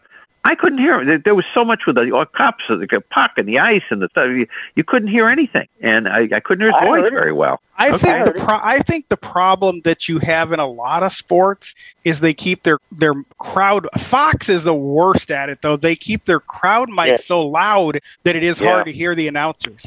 Uh-huh. Yeah. yeah. And I'm not no, a hockey and person, but I will say TNT, from what I saw Wednesday, did a pretty good job when I flipped by and you know a little bit. yeah, no. saw. Um, TNT is doing a lot better so far in the NHL coverage than ESPN is. Well, I've Now, got to put Sean- on NESN sometime because a friend of ours, and she's she's totally blind. She loves hockey on television, and she likes Jack Edwards. So she. she Oh, wants Jack Edwards is very good, and of course he used to do hockey for ESPN. Right, but the, what I'm saying is, I want to see if the audio is good because if you can't hear it, I mean, I'm always telling her, listen to the radio; they're good too. And she says, "Oh, I will if I have to, but I don't really want to," you know, stuff well, like your, that. your uh, well, your ESPN to see about the audio game tonight is the Islanders and Blackhawks. So that's Yeah. your- Okay, that's- all right. But they're also, and this for those of you that are wondering that are what looking for it on TV, uh, they are starting. There are several games throughout the year, and several, you know, like there's a game I forget which one it is. It's Washington and whoever they're playing is on ESPN Plus. Yeah, Okay, if you yeah, have a smart yeah. TV and you're subscribed to ESPN Plus, you can also get hockey. or whatever. Yeah. You can get hockey games that way. Um, I did subscribe to Center Ice, so that's still available for those that want it, and it was reasonably reasonably priced this year. So, and I normally subscribe to that every year anyway. So, And we will All right. find out tonight if NBA is on TuneIn Live, but of course NHL, y'all said that Right. before they strike One out. thing, one thing with the NBA on Sirius XM to it, it, I think it's this way with all the sports on there. Pretty much, you either have to have the platinum or the platinum plus to listen to NBA Yeah. games on Sirius Mhm. XM. But I think it's that way now with all the sports on there. I think so. So You know, Brady you were talking about the um the, Okay, the- go ahead. like the crowd mics and stuff. But one Yeah. thing I did enjoy last night with the Red Sox Astros game on Fox was they must have had the home plate umpire mic'd or, or a mic right near them because every pitch, every ball, you'd hear him very clearly say like outside, down low, Right. two Yep. and two. Oh, good yeah. for him. Yeah. All right. I don't think he had too many uh, complaints either. I don't. I didn't No. really notice uh, No. too many complaints last No, night. No, I didn't hear any. So Brady Tkachuk signed a seven-year, fifty-seven million dollar extension with Ottawa. Charlie McAvoy, here of the Bruins, signed an eight-year, seventy-six million dollar extension, and uh, and both of those I think will start in the 22-23 season. That is correct. Yep. And uh, the and the Rangers are not traveling. You know, um, uh, LaGreca, uh, uh, what's his first name? I can't think of his first Don name. LaGreca. Don LaGreca uh, and uh, Dave Maloney were not traveling at least last Wednesday, and I don't know whether everybody else seems like everybody else in sports traveling except the Jets. See, and that's the same. Uh, you you wonder because they they're on the same station, and, And, uh, MSG and hires the. You know, I'm wondering if it's a philosophy of the uh, that particular station or those particular people. I don't know what's the And I on. can tell you, anybody that any any U.S. team that's playing in Canada until the border is completely open, their their broadcasters are not traveling. Either Which like that the is Sharks- supposed to happen within the co- within the next week or two, I think. yeah, like like the Sharks start a road trip tonight in Montreal. Well, uh, neither the TV or radio crew is going to be able to be there, and the Sharks are going to be in Canada all week all week. So oh, that's too bad. uh, they're not going to be able to uh, be there. So you know. Okay. Well, we'll see what happens. Hopefully, by the time the Bruins have to go up, they'll, you know, because they, they only play once every couple of weeks, so you know, who knows? But you Yeah. know, by the time uh, they get to play, and Evander Kane was suspended 21 games for violating the uh, protocols for the NHL, and apparently the COVID, he had a fake uh, vaccination Fake ID. card. Yep. Uh, yeah. So he and his ex-wife are really a, a, a pair, aren't they? Yeah, Yeah, they Yeah. they are. I just like that. Shame they're getting a divorce. Yeah. Yeah. Now, uh, they, they uh, this is all coming out in court. They are in divorce proceeding, and all the charges that she has tried to file against him so far have all failed. Although Except he this did one. get caught. Yeah, this one he did on his own. Yeah. No, Which that's means- the league. The league got Uh, him on which, mean, which means he's he's not vaccinated, and there's only four players in the entire NHL that aren't vaccinated, and we know who two of them are. It's Evander Kane and Tyler Bertuzzi, who uh, uh, you probably have in your notes there, Chris. In the first Red Wings game this year, Bertuzzi got four goals, and they still lost. Yeah, So- that's right. Well, Yeah. that's the Red Wings for you. So we have uh, tonight's schedule: eleven games. A typical Tuesday night. It's always busy in hockey, and uh, Yes. Wednesday's the basketball night. Tuesday's the hockey night. Seven o'clock. Dallas is at, at Pittsburgh. And boy, I wish we'd get our Braille schedules because I had to go through and you have to reverse the things because he says you know the opposite of who's at home and uh, Oh away. yeah, it, it, it's nuts. Yeah, but I I got through uh, XM schedule and I got it. Dallas at Pittsburgh at seven. Uh, Colorado's at Washington. San Jose is at Montreal, as uh, uh, Robert mentioned. Vancouver's at Buffalo. Seattle, uh, the Kraken are in New Jersey. Florida at Tampa Bay. 7:30 we have Columbus at Detroit. Eight o'clock Winnipeg at Minnesota. The Islanders are at Chicago. The uh, Kings are at Nashville. And at nine we have Anaheim at Edmonton. So you can get your hockey scores in pretty early tonight, Robert. Yeah, the I think Colorado so. Washington game is the ESPN Plus, and the Islanders Chicago are the regular ESPN. ESPN. That's the one. that I'm Okay. thinking. Yeah. So, any other hockey notes before we move on? No, I, I think that's about it. Uh, oh, I do need to update you. Uh, we were talking about the consecutive games of the Ironman, and Yeah. of course, uh, uh, Keith Yandle is uh, playing with the Flyers, and Phil Kessel's with the Coyotes. Unfortunately, um, I thought Patrick Marleau had re-signed with the Sharks, but apparently, apparently he did not. So he's currently a free agent. So apparently, for the time being, Yandel and um, Kessel will be the two that pass Doug Jarvis if they stay healthy. Well, the question I have is when Marleau get back uh, on the ice, will his streak pick up where because he hasn't missed games he was available to play because he wasn't on the team, right? Will That's right. So his streak, his streak, if he signs with anybody, his Right. streak will pick up right where he left off. Okay. So. And uh, Robert, I guess we had uh, the NASCAR race. Kyle Larson won again. Again, and he's won eight races this year, and he uh, he becomes the first qualifier for the final four. So the next couple of races will decide who the final four people are in the final race uh, for the championship. So Is there any way, and I don't know anything about the points and the rules and stuff, is there any way with having run won eight races already if the, he can lose this cup? Um, uh, if he no, doesn't win the final race, is- if he, you know, if the he only way win, if he doesn't win the final race. Yeah. If Comes you're down to one the race final after, after all that? Wow. Yeah, it comes Yeah, down to one. you're- It, if you're, if you're in the if you're in the final four, if you're in the final four, whoever if that if that person wins, whoever's in the final four wins that race, then they win. they the win cup. the cup. Yep. Yeah. Okay. I don't know. It just seems kind of Yeah. crazy. Well, I know they uh, wanted to Super Bowl, create. You can win all the you can win all these games, get to the Super Bowl, and if you lose, Yeah. then Yeah. Yeah. you're out. But you know, they ought to go back. What they should do, if they're going to do that, they ought to figure out a way to get back to Daytona for that race. That's where that should be. You know, that's their holy grail place to be. And I know they're there twice. I know they go around Fourth of July and they go, you know, the the race in February. But it seems like if you're going to have a Super Bowl, have it, you know, and you're going to do, you know, these tracks. I mean, I I don't know what track they use, and you know, maybe they rotate them around and they always try They to make sure rotate them around every- every- I remember yeah. one year it was decided though in New Hampshire. Not that New Hampshire's a bad track, but Right. and they did it. Lot done of it at history. TMS. They did it at TMS a few years, but they took the one race at Texas Motor Speedway away and put it here in Austin at the uh, Gra- the Formula One track. Which you know, we got right. Formula One this weekend in Austin, by the way. Yep, the that's US right. Grand Prix in Austin. Yep. Yeah. hmm Okay, well that's all I have. Anybody else? Well, got we have, one more, we have one more one more thing. We have David USF that uh, is uh, Oh, he back wants with to us. tell us that the I bet he are wants to talk about this Dodger situation. That's, Yeah. that, That's uh, right. Hello, David. Star six. Well, he knows. David knows all these. David is He's on his iPhone anyway. Yes, my damn phone. Okay, sorry. uh, one one quick one quick little thing here. I just saw a graphic on TBS. Uh, Mookie Betts has not had any yet today, but uh, in his postseason career, he has he is 12 for 12 at stolen bases.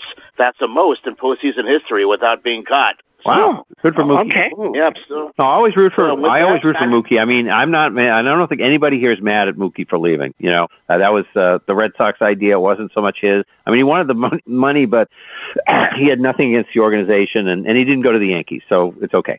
Yeah. yeah, I'm just glad we have him. So with that, I'm out of here. Back to the game. See you. See ya. All right, See you, David. David. Take it easy. Okay. Good luck. There you go, All right. Sean. All right. All right. Well, hey, first of all, I want to remind you all once again the Bill Perry and Friends show, two hours early tomorrow. That's right, because Tim, you know Tim is out, so they're coming on two hours early at the conclusion of the Coffee Club, 11 a.m. Eastern, 8 a.m. Pacific, right here. Uh, Worldwide Legend. Uh, call in with your requests. Also, if you want to download the podcast at any time, download it from legendoldies.com. Type in Sports Lounge Live in your podcatcher, three words, or tell your smart device to play Sports Lounge Live from Apple Podcast or Sports Lounge Live from TuneIn. Also, you can listen at 773-572-3006, option number nine. So until next week when we get ready to preview the World Series and a whole bunch of other stuff. Yeah, the World Series will start next Tuesday, actually. Yeah, Yeah, starts next Tuesday with the pregame show. Pregame show. So we'll see you exactly. That's week. what we'll be.